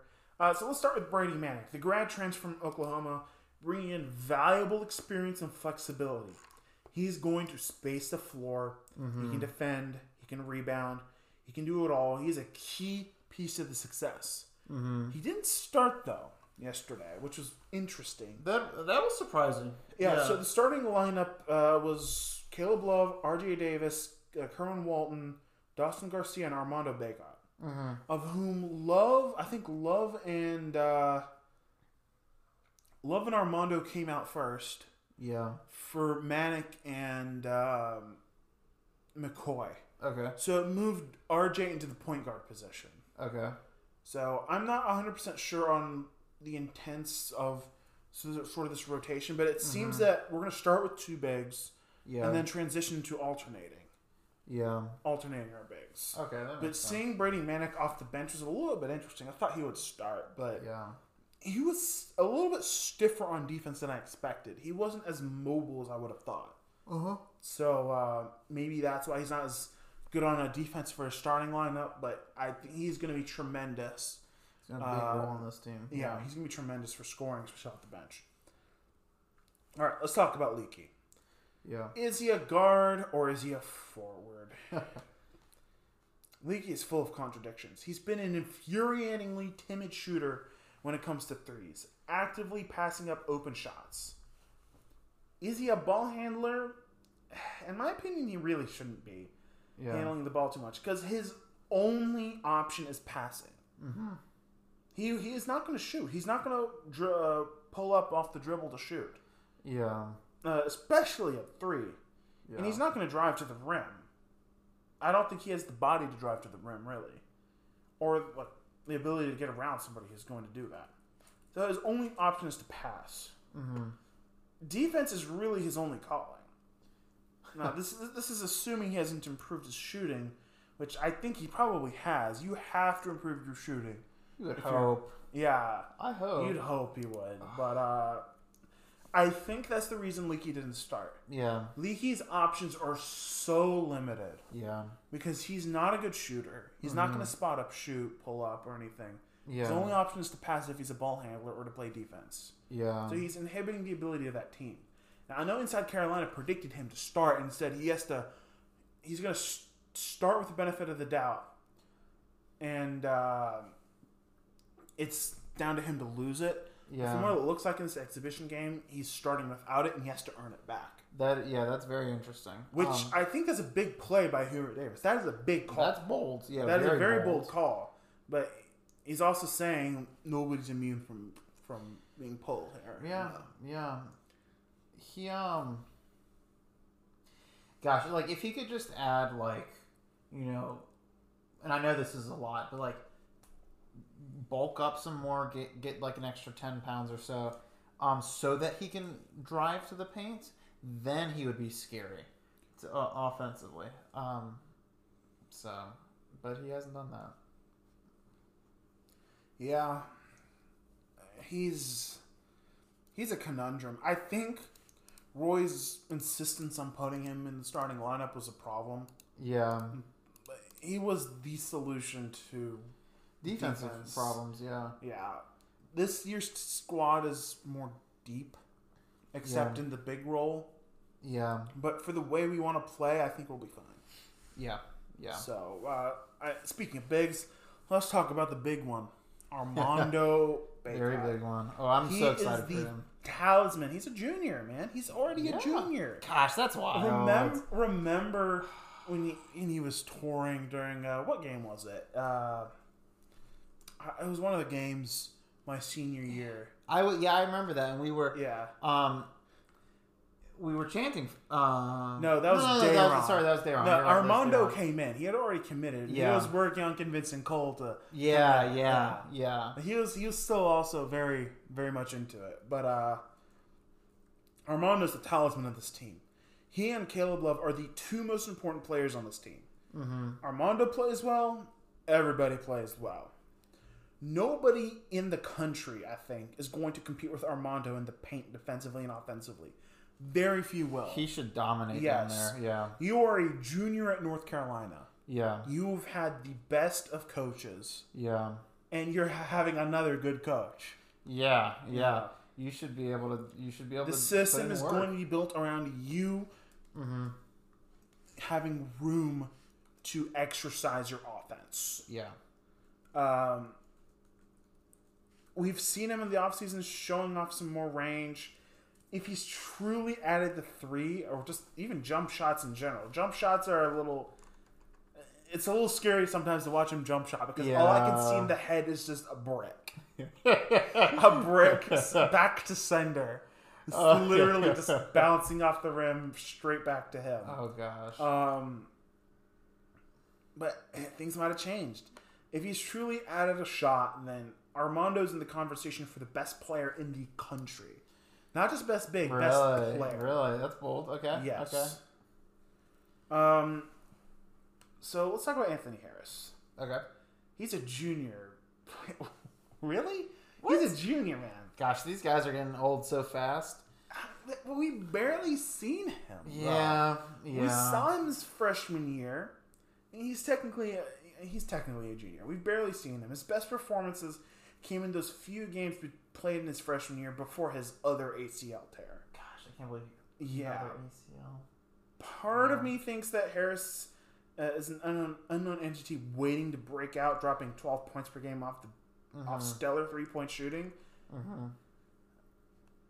Ah, timid use of Harris later in the season leads me to think that I don't think he's fully healthy, and it's possible that the injury has actually just impacted his shooting.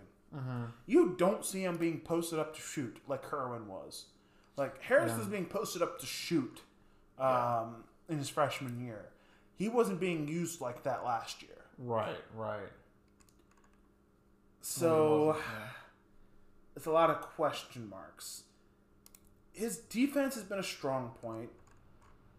And uh, Roy would definitely drop him in for the defensive hustle, not necessarily the scoring. Yeah. Um, he showed a lot of hustle last year. My feeling is that Hubert Davis will do the same this year, but encourage Davis Harris, sorry, to take uh, take more shots. I think if it doesn't work out for him this season, I think he's transferring out. Really. This is Yeah. this might be a last year. Last- last I shot, think yeah. we're going to be giving him hey, clean slate for you. Right. This is your year to show us: are you in or out? Are you good enough for North Carolina? Yeah. And he might not be. We'll, we'll see. I think he'll be good enough. He'll have the hustle, but it might not be enough to keep him here. I hope he stays.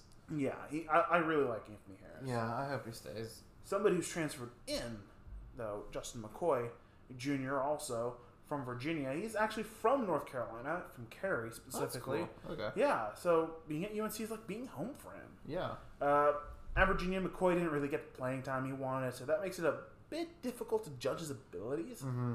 He is a six-eight forward, so he's technically a big, and he Mm-hmm. can shoot. I think he's going to be rotating with Brady Manek and Leaky off the bench. Okay.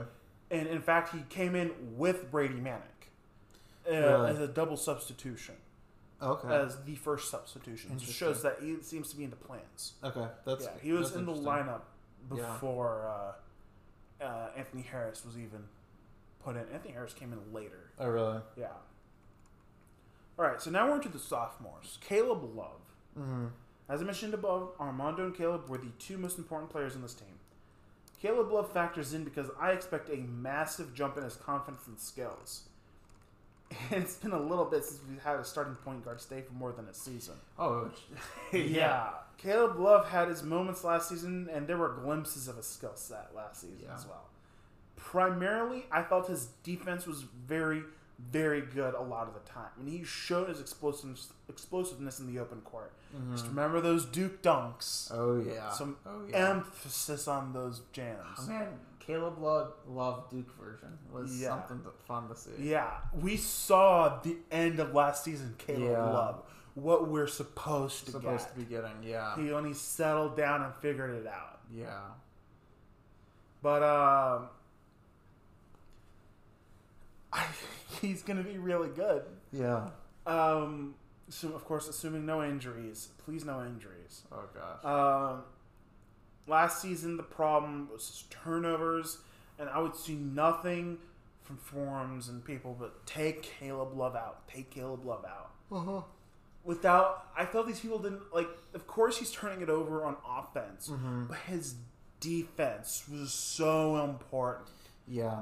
Yeah. so so important that we couldn't afford to take him out. Right. Roy knew we take him out. We got nobody to play defense like him. Yeah, he was a good defender. He would hound yeah. it the guy on the ball. He sure would. He sure Teams would. had to go around him to score. Yeah. Go to try to uh, go to a player that he was not defending, Mm-hmm. uh, defended by Caleb Love. Um, so with an off season under his belt, I can see Love drastically re- uh, reducing turnovers. Three point percent closer to the forty percent, not Mhm. quite forty percent, but you know, bring drag it up, drag it up, you know, and a consistent rate of steals actually. That'd be nice. That should Yeah. be nice. And uh, this, his last season probably yeah. Yeah. You think he'll go pro? Oh, he's going pro. 100% he's going pro. If, he, if he has a good year, he's going pro. Um, so let's talk about Kerwin Walton, also a sophomore. Yeah. Kerwin Walton was, for a time, the only bright spot of the team last season. Yeah. His three point percent might not have been super, but it was good enough to bail out a pitiful shooting night. Yeah. However, towards the tail end of last season, teams were really figuring out Walton. Mm-hmm. Teams would straight up man mark Kerwin. Yeah. The flip side of this is that Kerwin would eventually figure out how to get away from his man. There was a few games where he would do nothing. Mm-hmm. Eventually, it seems that uh, the, the coaching staff worked with them Yeah. and helped them figure out how to get some space between him and the man marker, Mm-hmm. and to be able to put up a shot. And he would he would get up some more shots. Eventually, Yeah. return to 10, 12 points per game or something. Mm-hmm. So he's capable of beating a man. I'm not entirely sure though what to expect from Kerwin Walton improvement wise from last season. More muscle mass, that's sort of a given, reliable shooting, sure, but I'm more interested in seeing if he's going to be more of a ball handler or if he's going to improve his mm-hmm. defense or if he looks to get into the paint more often for a layup. He needs to do that. Now, I wrote that part Yeah. before I watched Late Night and then, oh, and of course, before I watched the Elizabeth City game, Yeah. City, Elizabeth City State game. Yeah. And in both of those occurrences, Kerwin Walton would get the ball, and he he was going on the baseline to the bucket, trying to Yeah. dunk, Mm-hmm. trying like trying to put something That's into the paint. He's trying to add skills to a skill set instead of just being a spot up shooter, Yeah. which is great at his efficiency, but it's also a limited use. You want your starters, you want your good players to do more than just one thing really good. Mm-hmm. Yeah. That's what sets you apart from the rest. mm-hmm. So, I think, sort of not to toot my own horn or anything here, but I think I got my prediction on Kerwin Yeah, right so yeah, far. Yeah. But of course, it this not even the first real game has been played. It's Right. been the exhibition, Still exhibition. Yeah. practice. But you you can start judging a team based on its tendencies. Mm-hmm. Where people are going to be sit, standing, their shapes and stuff Yeah. is going to give you more of an indication than oh they scored this many points and Yeah. shot this many threes. It's like well, it's not entirely that. It's Right. how you approach it. That's Yeah. the key. Yeah. But um, yeah, let's talk about RJ Davis, also a sophomore. Um, RJ is being touted by some people as a player as offensively talented as Coby White. I yeah, that was my reaction too. yeah, this was no. it before the season, before last season, and I Yeah. really doubted. Like I, I don't think enough people appreciate just how offensively minded Coby White Coby was, how much yeah. Uh-huh. of a matchup nightmare he is. And even now in the NBA, uh, he's injured right now, but Mm-hmm. people didn't understand how uh, like how much of a nightmare he can be for uh, defenses to handle yeah. because he ma- he makes the defender think about multiple options. Yeah. RJ has no defense. Last season, he let up so Mm-hmm. many. He had so many defensive failures Mm-hmm. uh, last season that it cost us games, Yeah. quite literally. Unable to track his track his man, really. Mm-hmm. Um, so it didn't really pan out last season. I can see a more dramatic increase in his offensive productivity this year. His shooting last season was very hot and cold. More so cold though. Uh, ball handling iffy. His defense was just bad. So trying to draw conclusions from late night scrimmage is risky, but it seems RJ has been working on a shot. That's good. That's good. Um, and he needs RJ, yeah, RJ along along with Caleb were the more aggressive guards trying to go to the bucket, and to be honest, I just see that continuing. Yeah. Um, Puff Johnson, you know, brother of Cam Johnson, the one of the best shooters, we've in my yeah. opinion, at, in UNC history. Yeah. I don't think he's going to get the record for UNC, uh, or he doesn't have the record for UNC history, but he is surely close. yeah. Like he's had un, like his senior season, if you take it by itself, is a record. I think. Um, it was just that efficient, that Yeah. unfair. Yeah. Um, Puff though hasn't quite gotten that many minutes to try and live up to the pure BS levels of long range accuracy his older brother had.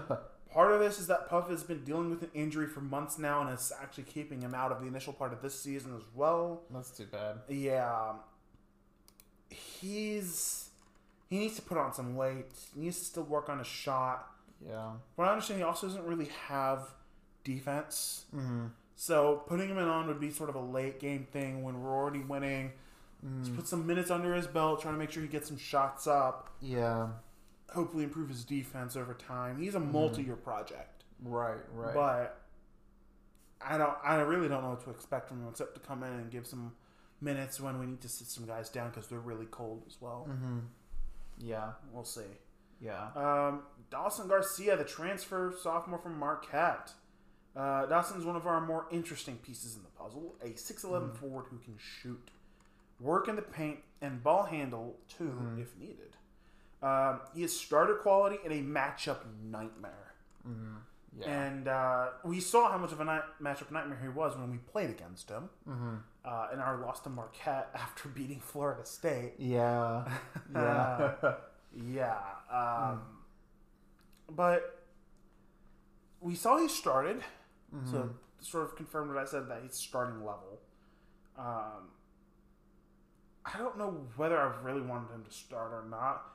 I'm more so of the I want my first group and my second group to be as good as each other yeah. because I want to take one group out, put the other group in, and be like, there is no change to the level of our game. Right. Right. We are going to just keep coming at you over and over and over and over Mm-hmm. again and wear you down.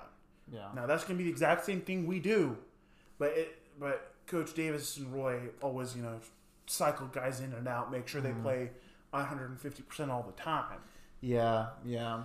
I just remember the Duke game from a few years ago where Luke Maye was basically just begging Roy, "Please let me go to the bench and rest a little bit." then he gets the ball and just dunks on somebody. It's like Roy, please, I need to breathe. but uh, yeah. oh my gosh. Um, I have high hopes for Dawson. He's going to be really good, but he's Yeah. still raw. He's still a Right. raw player. right. Um, he is not as fluid in the paint, not as adept, not as professional looking as Armando, Mm-hmm. but he does have that shooting skill. yeah. He has Yeah. that shooting.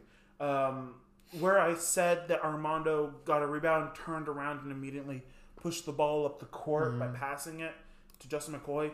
Dawson Garcia had the exact same position, but that wasn't his instinct. He got the Mm-hmm. Right. ball, turned around, and was looking to someone short to pass to, Mm-hmm. and sort of lollygagged on it more. In that split second of a moment where you could turn around and make Push a it, pass without the defense really reacting to it Mm-hmm. that losing that that moment that's the difference between armando nba level Right. and or hopefully to be Or nba level NBA level. Yeah. and then dawson garcia yeah. Yeah. No, I agree. dawson has the ability he has the talent Mm-hmm. we just need some time to get things in you have Yeah. to bring him into the system Yeah. so uh he's still gonna be a critical piece to this team oh, definitely. All right, D'Marco Dunn, a freshman, an explosive guard. This guy can shoot. Mm-hmm. A lot of guys have him marked as our better freshman. Really. Yes, I would say he's a very good freshman, but I like Dontrez Styles a little bit more. Mm-hmm. Uh, I'll get to him in a little second, but D'Marco Dunn might be a sleeper talent on this team. Uh, don't be surprised if he starts getting more and more minutes as the season goes along, especially, especially if there's injuries or concerns to players. If Ant, Ant Harris isn't really performing, Yeah. then we're going to see D'Marco Dunn coming in before him as well. Yeah. Um, he is definitely capable of scoring 20 points per game if he's given the minutes. That'd be nice. He is definitely capable of doing that. Wow. Defense, probably not. You mm-hmm. know, other aspects of it, probably not. But he can he can definitely shoot. He's going to be a more mm-hmm. spot up shooter probably this year. Yeah. That would be my guess. And that brings us to Dontrez Styles, freshman six seven forward from Kinston. He looks sort of like a jack of all trades player, but he's truly more talented on the offense and, and offensive end than the defensive end. Mm-hmm. I had this gut feeling. I don't know what. I had just this gut feeling that Dontrez will ball out when he's given a chance. You know, guys from Kinston really know how to ball. They sure do. We, we've had a. There, there have been a few from down there who turned out NBA cap. NBA player capital of the world. You know. Yeah, yeah. Most most NBA players per capita in the world. Yeah, exactly. Yeah. Go to Kinston, North Carolina. Um, I've seen highlights of John Styles for a few years now. He's Mm-hmm. good enough to get into the highlight reels consistently of news networks and stuff, Yeah. which is saying something. Which is saying something. Yeah. Yeah. Yeah. Coby didn't even get this much coverage. Right. Yeah, Right. but, I mean, like Coby was like iconic with his Mm-hmm. hair and stuff. Yeah. Dontrez for a lot had a lot more coverage. Yeah. Um,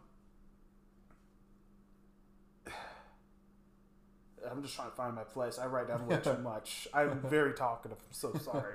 but okay. um, and it's, but it's been a really a hot minute between the last time I've seen him on the highlight and the guy I saw in the blue and white scrimmage. Mm-hmm. Dontrez is already built. This dude is a man already. He Mm-hmm. like he doesn't like weight room is really going to help him too. Yeah. But he doesn't need it. He's not like Puff where he like you put him out there like you're afraid you're going to break him or like B Rob. no, this Oh, he can take he can take a hit. He's going to be a decent bruiser. He's he's going to go to the bucket yeah. here. Yeah. You're not going to stop him very easily. Uh, he's comfortable on the ball and has a good sh- uh, stroke shooting. I am calling it right now that he will get at least a at least one 18 point game off the bench, showcasing his potential. And I'm going to say right now, I give him a 20% chance of being a one and done. Really. Yeah, Really. Okay. twenty percent. The reason I 20%. have it that low, in my opinion, I think it's low, is because I don't know if he's going to get the minutes. I think if you give him the minutes, he is one hundred percent capable of being a one and done. Yeah. I don't know if we'll give him the minutes. the Mm-hmm. That being said, you have people like Patrick Williams and uh, Scottie Barnes. I think Scottie Barnes also came off the bench. Mm-hmm. He where bench, yeah. You had guys coming off the bench for Florida State, and they just went to the draft and were drafted really high. Yeah. No. I'm not saying that. Dontrez Styles is going to get drafted high uh, after playing off the bench for UNC, but Yeah. he is definitely capable of being really good. Dion Waiters um, spent two seasons coming off the bench at Syracuse and then was the number four pick in the draft. That is big. So it happens. Yeah. Yeah. Yeah. Um, so let's get to, I guess to my starting lineup predictions. Um, this was sort of my, in my mind the depth chart, though it is 100% changed uh, since this Elizabeth City State uh, game because I got the starting lineup completely wrong in my opinion. oh, not in my opinion. It's factual. I got it completely wrong. but this is what I had in my mind. We might see some version of this where we have Caleb Love, R.J. Davis, Kerwin Walton, Brady Manek, and Armando. Yeah. Those are my starting five. Yeah. And Caleb Love and D'Marco Dunn rotating with each other. R.J. Davis and Anthony Harris rotating with each other. Kerwin Walton, Leaky Black, and Dontrez Styles, all three of them rotating between each other. Okay. And of course, like those guys can also drift into the other guard lineup, especially with Leaky. Right. Right. Um, in fact, the way it worked yesterday is that Leaky probably came in for a guard. yeah. Um, And then Brady Manek, Justin McKoy, and Puff Johnson. The Puff Johnson is not playing yet. Yeah. So let's just put him to the side. Yeah. Armando Bacot and Dawson Garcia interchanging with each other. Mm-hmm. Of course, that didn't ha- quite happen. What you had is Dawson starting instead of Brady. Mm-hmm. So what came? Uh, so Justin McKoy and Brady Manek came in first Okay. at the bench. So Yeah. the first thing you'll notice is that uh, from here is that Leaky is not starting, Yeah. and I got that I got that on right there. Uh, Yeah, well, I did, Well, yeah. I think at the season start, Leaky would start. Got that wrong. Um, Coach Davis will eventually put Leaky on the bench to give more flexibility to the team. Mm-hmm. You'll then notice I moved Kerwin to the three. That's a big take. Yeah. That's what happened, though. Yeah. And that's that's yeah. what happened in our starting lineup. He was at the 3 Mm-hmm. because he's big enough to play the three in college. I think six five. He's big enough. So, yeah, I mean, Yeah, yeah, he's small. He's small for a three, but he can do the job. Yeah, I think the I think our starting starting lineup is going to be different depending on who we're playing. yeah. Really. I, I could see that. Yeah. I don't think we're going to have a solid starting lineup because if we're playing against a big team, we're going to play we're going to play differently than if we, against, we play a smaller team, etc. Right. Um, but Kerwin's a bit undersized for the three, but I think he can handle it. Putting RJ, Caleb, and Kerwin on the court at the same time with Brady Manek, and the defense will really struggle to contain the shooting and driving capacity of the team because all of those guys can drive. Mm-hmm. All of them can drive, and you've got uh, Armando in the center. yeah, Just, yeah. like good luck, yeah, good luck. yeah. Um, it also brings D'Marco Dunn-Clush to the lineup, which we didn't really see him until later, which is I'm kind of sad we didn't see that much of him. Yeah. I like I said, I think later as the season progresses, we'll see more See of him. more of them. Yeah. Um, so yeah, the three spot might keep changing depending on the opponent. I mentioned. Yeah. Uh, another thing of note is I had Darcy Garcia on the bench specifically for the reason that the team, uh, I, I believe that the team will always want a center on the court. mm-hmm. Of course, the way I accomplished this was having one of them start, one of them on the bench. The way Coach Davis solved this was Yeah. we're starting both of y'all, and we're just going to rotate you guys in and out after we start. Yeah. Yeah. I, I don't, I'm more so of a fan of the way I would do it because I'm terrified of foul trouble. Right. we get right. foul trouble, we're screwed in the big in the big department. We Mm-hmm. don't have anybody like Brady Manek is a big, but he's not 6'10", 6'11". Mm-hmm. He's six nine. Yeah. So we're really lacking there. Um, and I guess here's my prediction: twenty-eight wins. Okay. 28 wins, so not quite. Okay. We don't quite reach the 30 point. 30 is where you're like lot. you're a national championship guy if you win 30 right Yeah. Yeah. Um, Elite Eight, Final Four. I think that's our ceiling. Okay. This team is scary depth, so scary in depth, Mm-hmm. and has so many different ways of playing. We can play big bully ball in the paint. We Mm-hmm. can play five out, four out. We'll play Mm-hmm. some zone, man to man, full court press, half do a lot. court, whatever. We have the tools to do everything. Coach Davis has been blessed with a great team Yeah. to start his campaign. Yeah. His it start the books really. Yeah. And, and, and in all in all seriousness, I'm a Tar Heel, and of course I, I have uh, very high hopes. Uh, I think this team has a very high ceiling. Some say that the ceiling is the roof. Um, there's a lot of ifs. You know, Right. injuries are the biggest if to anybody's season. Yeah. To anybody's season. Um, of course, how people mature between seasons and over the course of a season is another another thing. Like Yeah. we saw Caleb mature over a season. Christian Keeling, his mat- maturation came a little later, but he matured over the season as well. yeah. Yeah. Um, I think is, I think this team is going to look a lot like the eighteen nineteen team.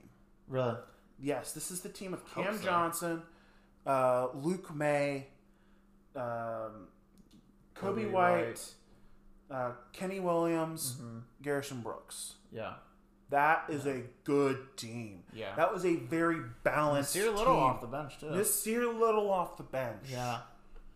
Um, like that is a very good team. And Leaky, don't forget Oh, Leaky. Leaky. Oh my gosh, I Don't forgot. forget yeah. Leaky. Can't forget Leaky. Yeah, Leaky. um, because he had a good season that year. he did. He did. He did. didn't really anticipate his scoring troubles that year. Yeah. yeah. Um, we found that out this, the next year. Mm-hmm. Um, this team's going to look very similar to them Mm-hmm. in that we're going to be playing a lot of four out.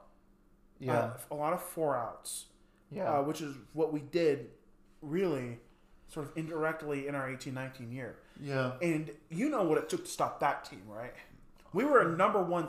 We were so good, We're so good. Yeah. despite losing to Duke in the um, ACC, ACC. semifinal. yeah.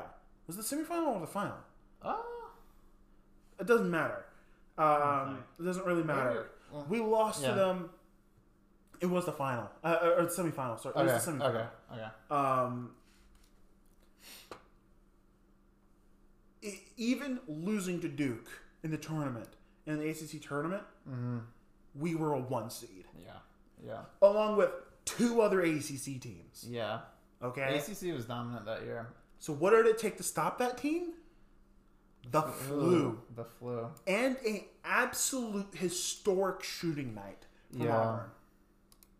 Like, if UNC didn't have the flu, Mm-hmm. would the shooting night have been quite that good? Probably not, but still very good. Mm-hmm. You would have had an explosive game. Oh yeah, that would have been. we got it down to five in the second with the flu before it just got away from us. Speaking of the flu, I just have to jump in here with the college football news. Uh, Florida State, they're playing a football game tonight again- against NC State. They are going to be missing 20 to 25 players because of the flu. Oh my god! Um, Did they get the flu shot? I guess not. I mean, you can still get the flu if you have got the flu shot, but it shouldn't be as bad. that many players on your team. Um, That was a good defensive play. Purdue almost had an interception there. They're- That was a very 13. good defensive play. Swat the ball down Yeah. from the from the end zone to the ground, prevent a touchdown for uh, Michigan State. yeah. I feel like I'd have gotten the interception there if he was trying, but he was definitely just going safe, knocking it down. Yeah. Purdue leading 34 to 21 in, in the fourth, 9 Nine 18 minutes left. Yeah.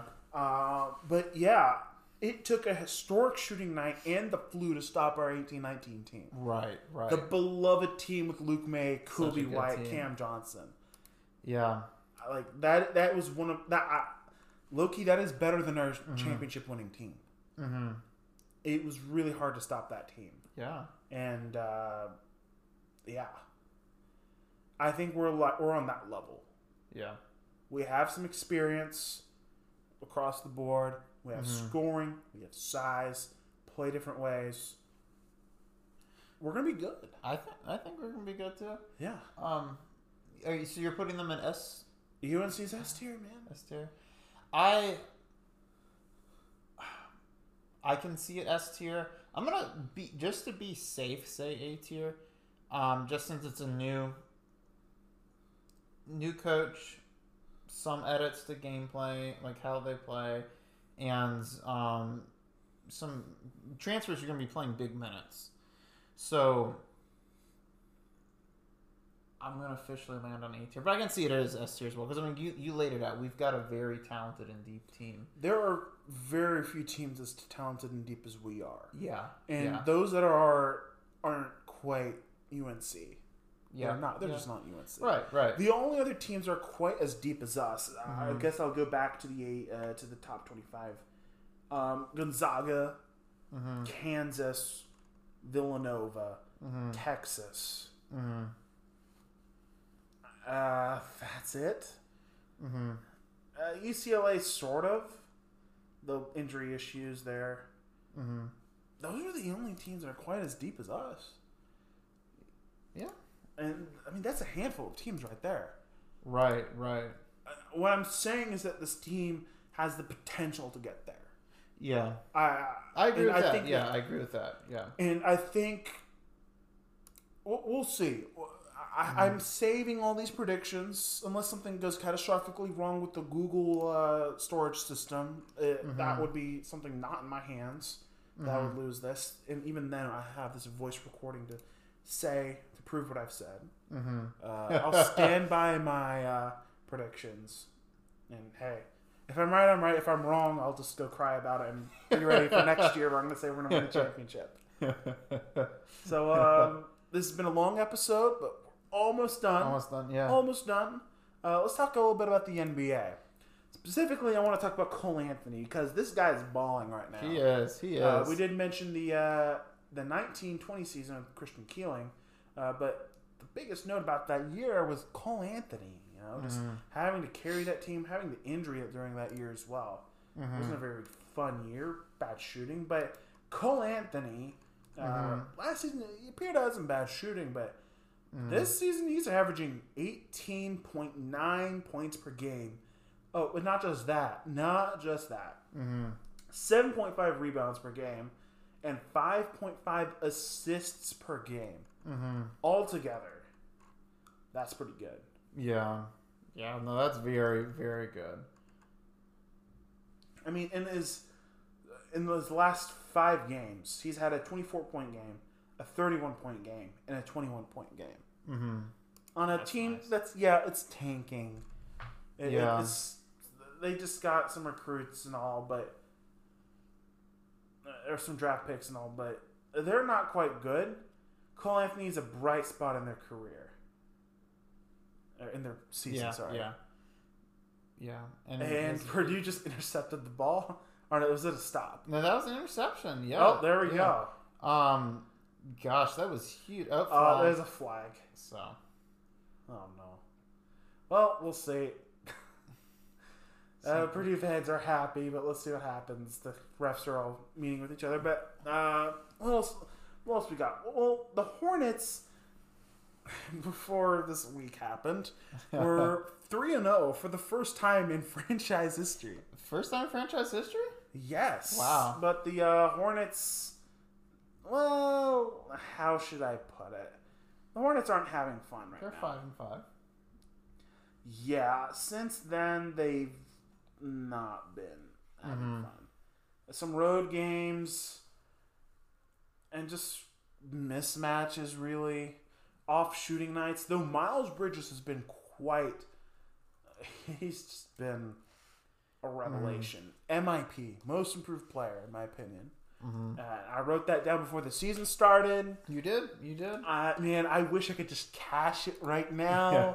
But there's Still still, so many left. more games. There's still, uh, Still a long season. yeah, still 72 more games. Oh, and it was against. It's not. It's not an interception. It's against Purdue. So it's a first. And, oh no, it is. It is an mind. interception, but um, they they basically backed them up. yeah, But they were. able I, I to- can't read football. Apparently, uh, I'm too focused on Miles Bridges being a god right now. Um, in other news, the Blazers are really struggling. they are struggling big Um, time. Lost to the yeah. Cavs the other day. I mean, a lot of people are losing We're- to the Cavs. We're six and The four. Cavs create such a matchup nightmare Yeah. with Markkanen, um, uh, what's his name? Mobley. Mobley. I was about to say. Mm-hmm. Moody. It's Mobley and Jarrett Allen. Three seven foot players Yeah. playing at the same time, and it's not like Mobley isn't the ball. This guy can ball handle. yeah. He can. He is ball control. He is looking very good. Um, I mean, it's still just just ten games into the year, but still, he is putting up good, putting up efficient numbers too. Yeah, we've seen the Cavs have very good starts to the season, and then it unravel. Yeah. Um, but well, Jarrett Allen, um, this year through ten games, I'm gonna talk a little about him. Fifteen points, eleven rebounds per game, seventy percent shooting. Seventy percent. that is he like he he you know 15 points per game you know you were like oh wow it's 7% shooting more but like he is really picking and shooting basically guaranteeing 15 points per game right there. right right he is only shooting when he really thinks he has a good uh, like a good chance and he when he's shooting he does have good good chances and that's really awesome like he said about Mark and, and still Kevin Love could come back at some point and if he wants to. if he wants to Ricky Rubio has been the surprise for me He's been uh, quite the point guard. I I thought he was kind of washed up and done No, but he can he's pretty good. He can put up seven or eight assists in the game off the bench too. Yeah. Apparently, Cat has liked to tweet. Karl-Anthony Towns has liked to tweet where um, it says "Get Cat out" or something like that. All right. Get just get Cat the Timberwolves. it's not a good time. No, over there. not not good time over there. Yeah. See, why are all these other teams stacking up centers and the Hornets are like, please give us a center? NBA is like, no, Yeah. you don't get to draft a good center or like a starting quality center. Mm-hmm. We have Miles uh, or Mason Plumlee, sorry. Not And- the greatest. No, he's not. He's not fun. He, he just gets rolled on the defensive end too easily, and his offense is very, very iffy. Mm-hmm. So what can I say? What can I say? Warriors looking really good, Mm-hmm. despite still no Klay Thompson. They're a good team. They are a good team. They're a good team. Um, Jazz. Are, Bulls are still rolling, though they lost Patrick Williams. Mhm. Um, yeah, I mean, Heat. Heat's at six and two. Heat looking I was good. telling you, um, you know, watch out for them being able to have a chance at finishing first in the East. We'll see. Yeah, long season ahead though. It's Long a very ahead. long season ahead, but I'm so glad basketball is here. yeah. Basketball has returned to save my evenings after work. you know. But um, I think that's all we got this week. I think that's all we got. Yeah, uh, thank you for sitting uh, through all this episode. This two hours and twenty three minutes of episode. Man, But uh, I hope it was entertaining. Do please tell your friends about this podcast because uh, you know Always We wanna grow our viewers. Yeah, audience. Yeah. we did forget one thing. After every UNC basketball game, I always do a review. Oh, good, bad, and ugly. a good, a bad, and an ugly. Yeah.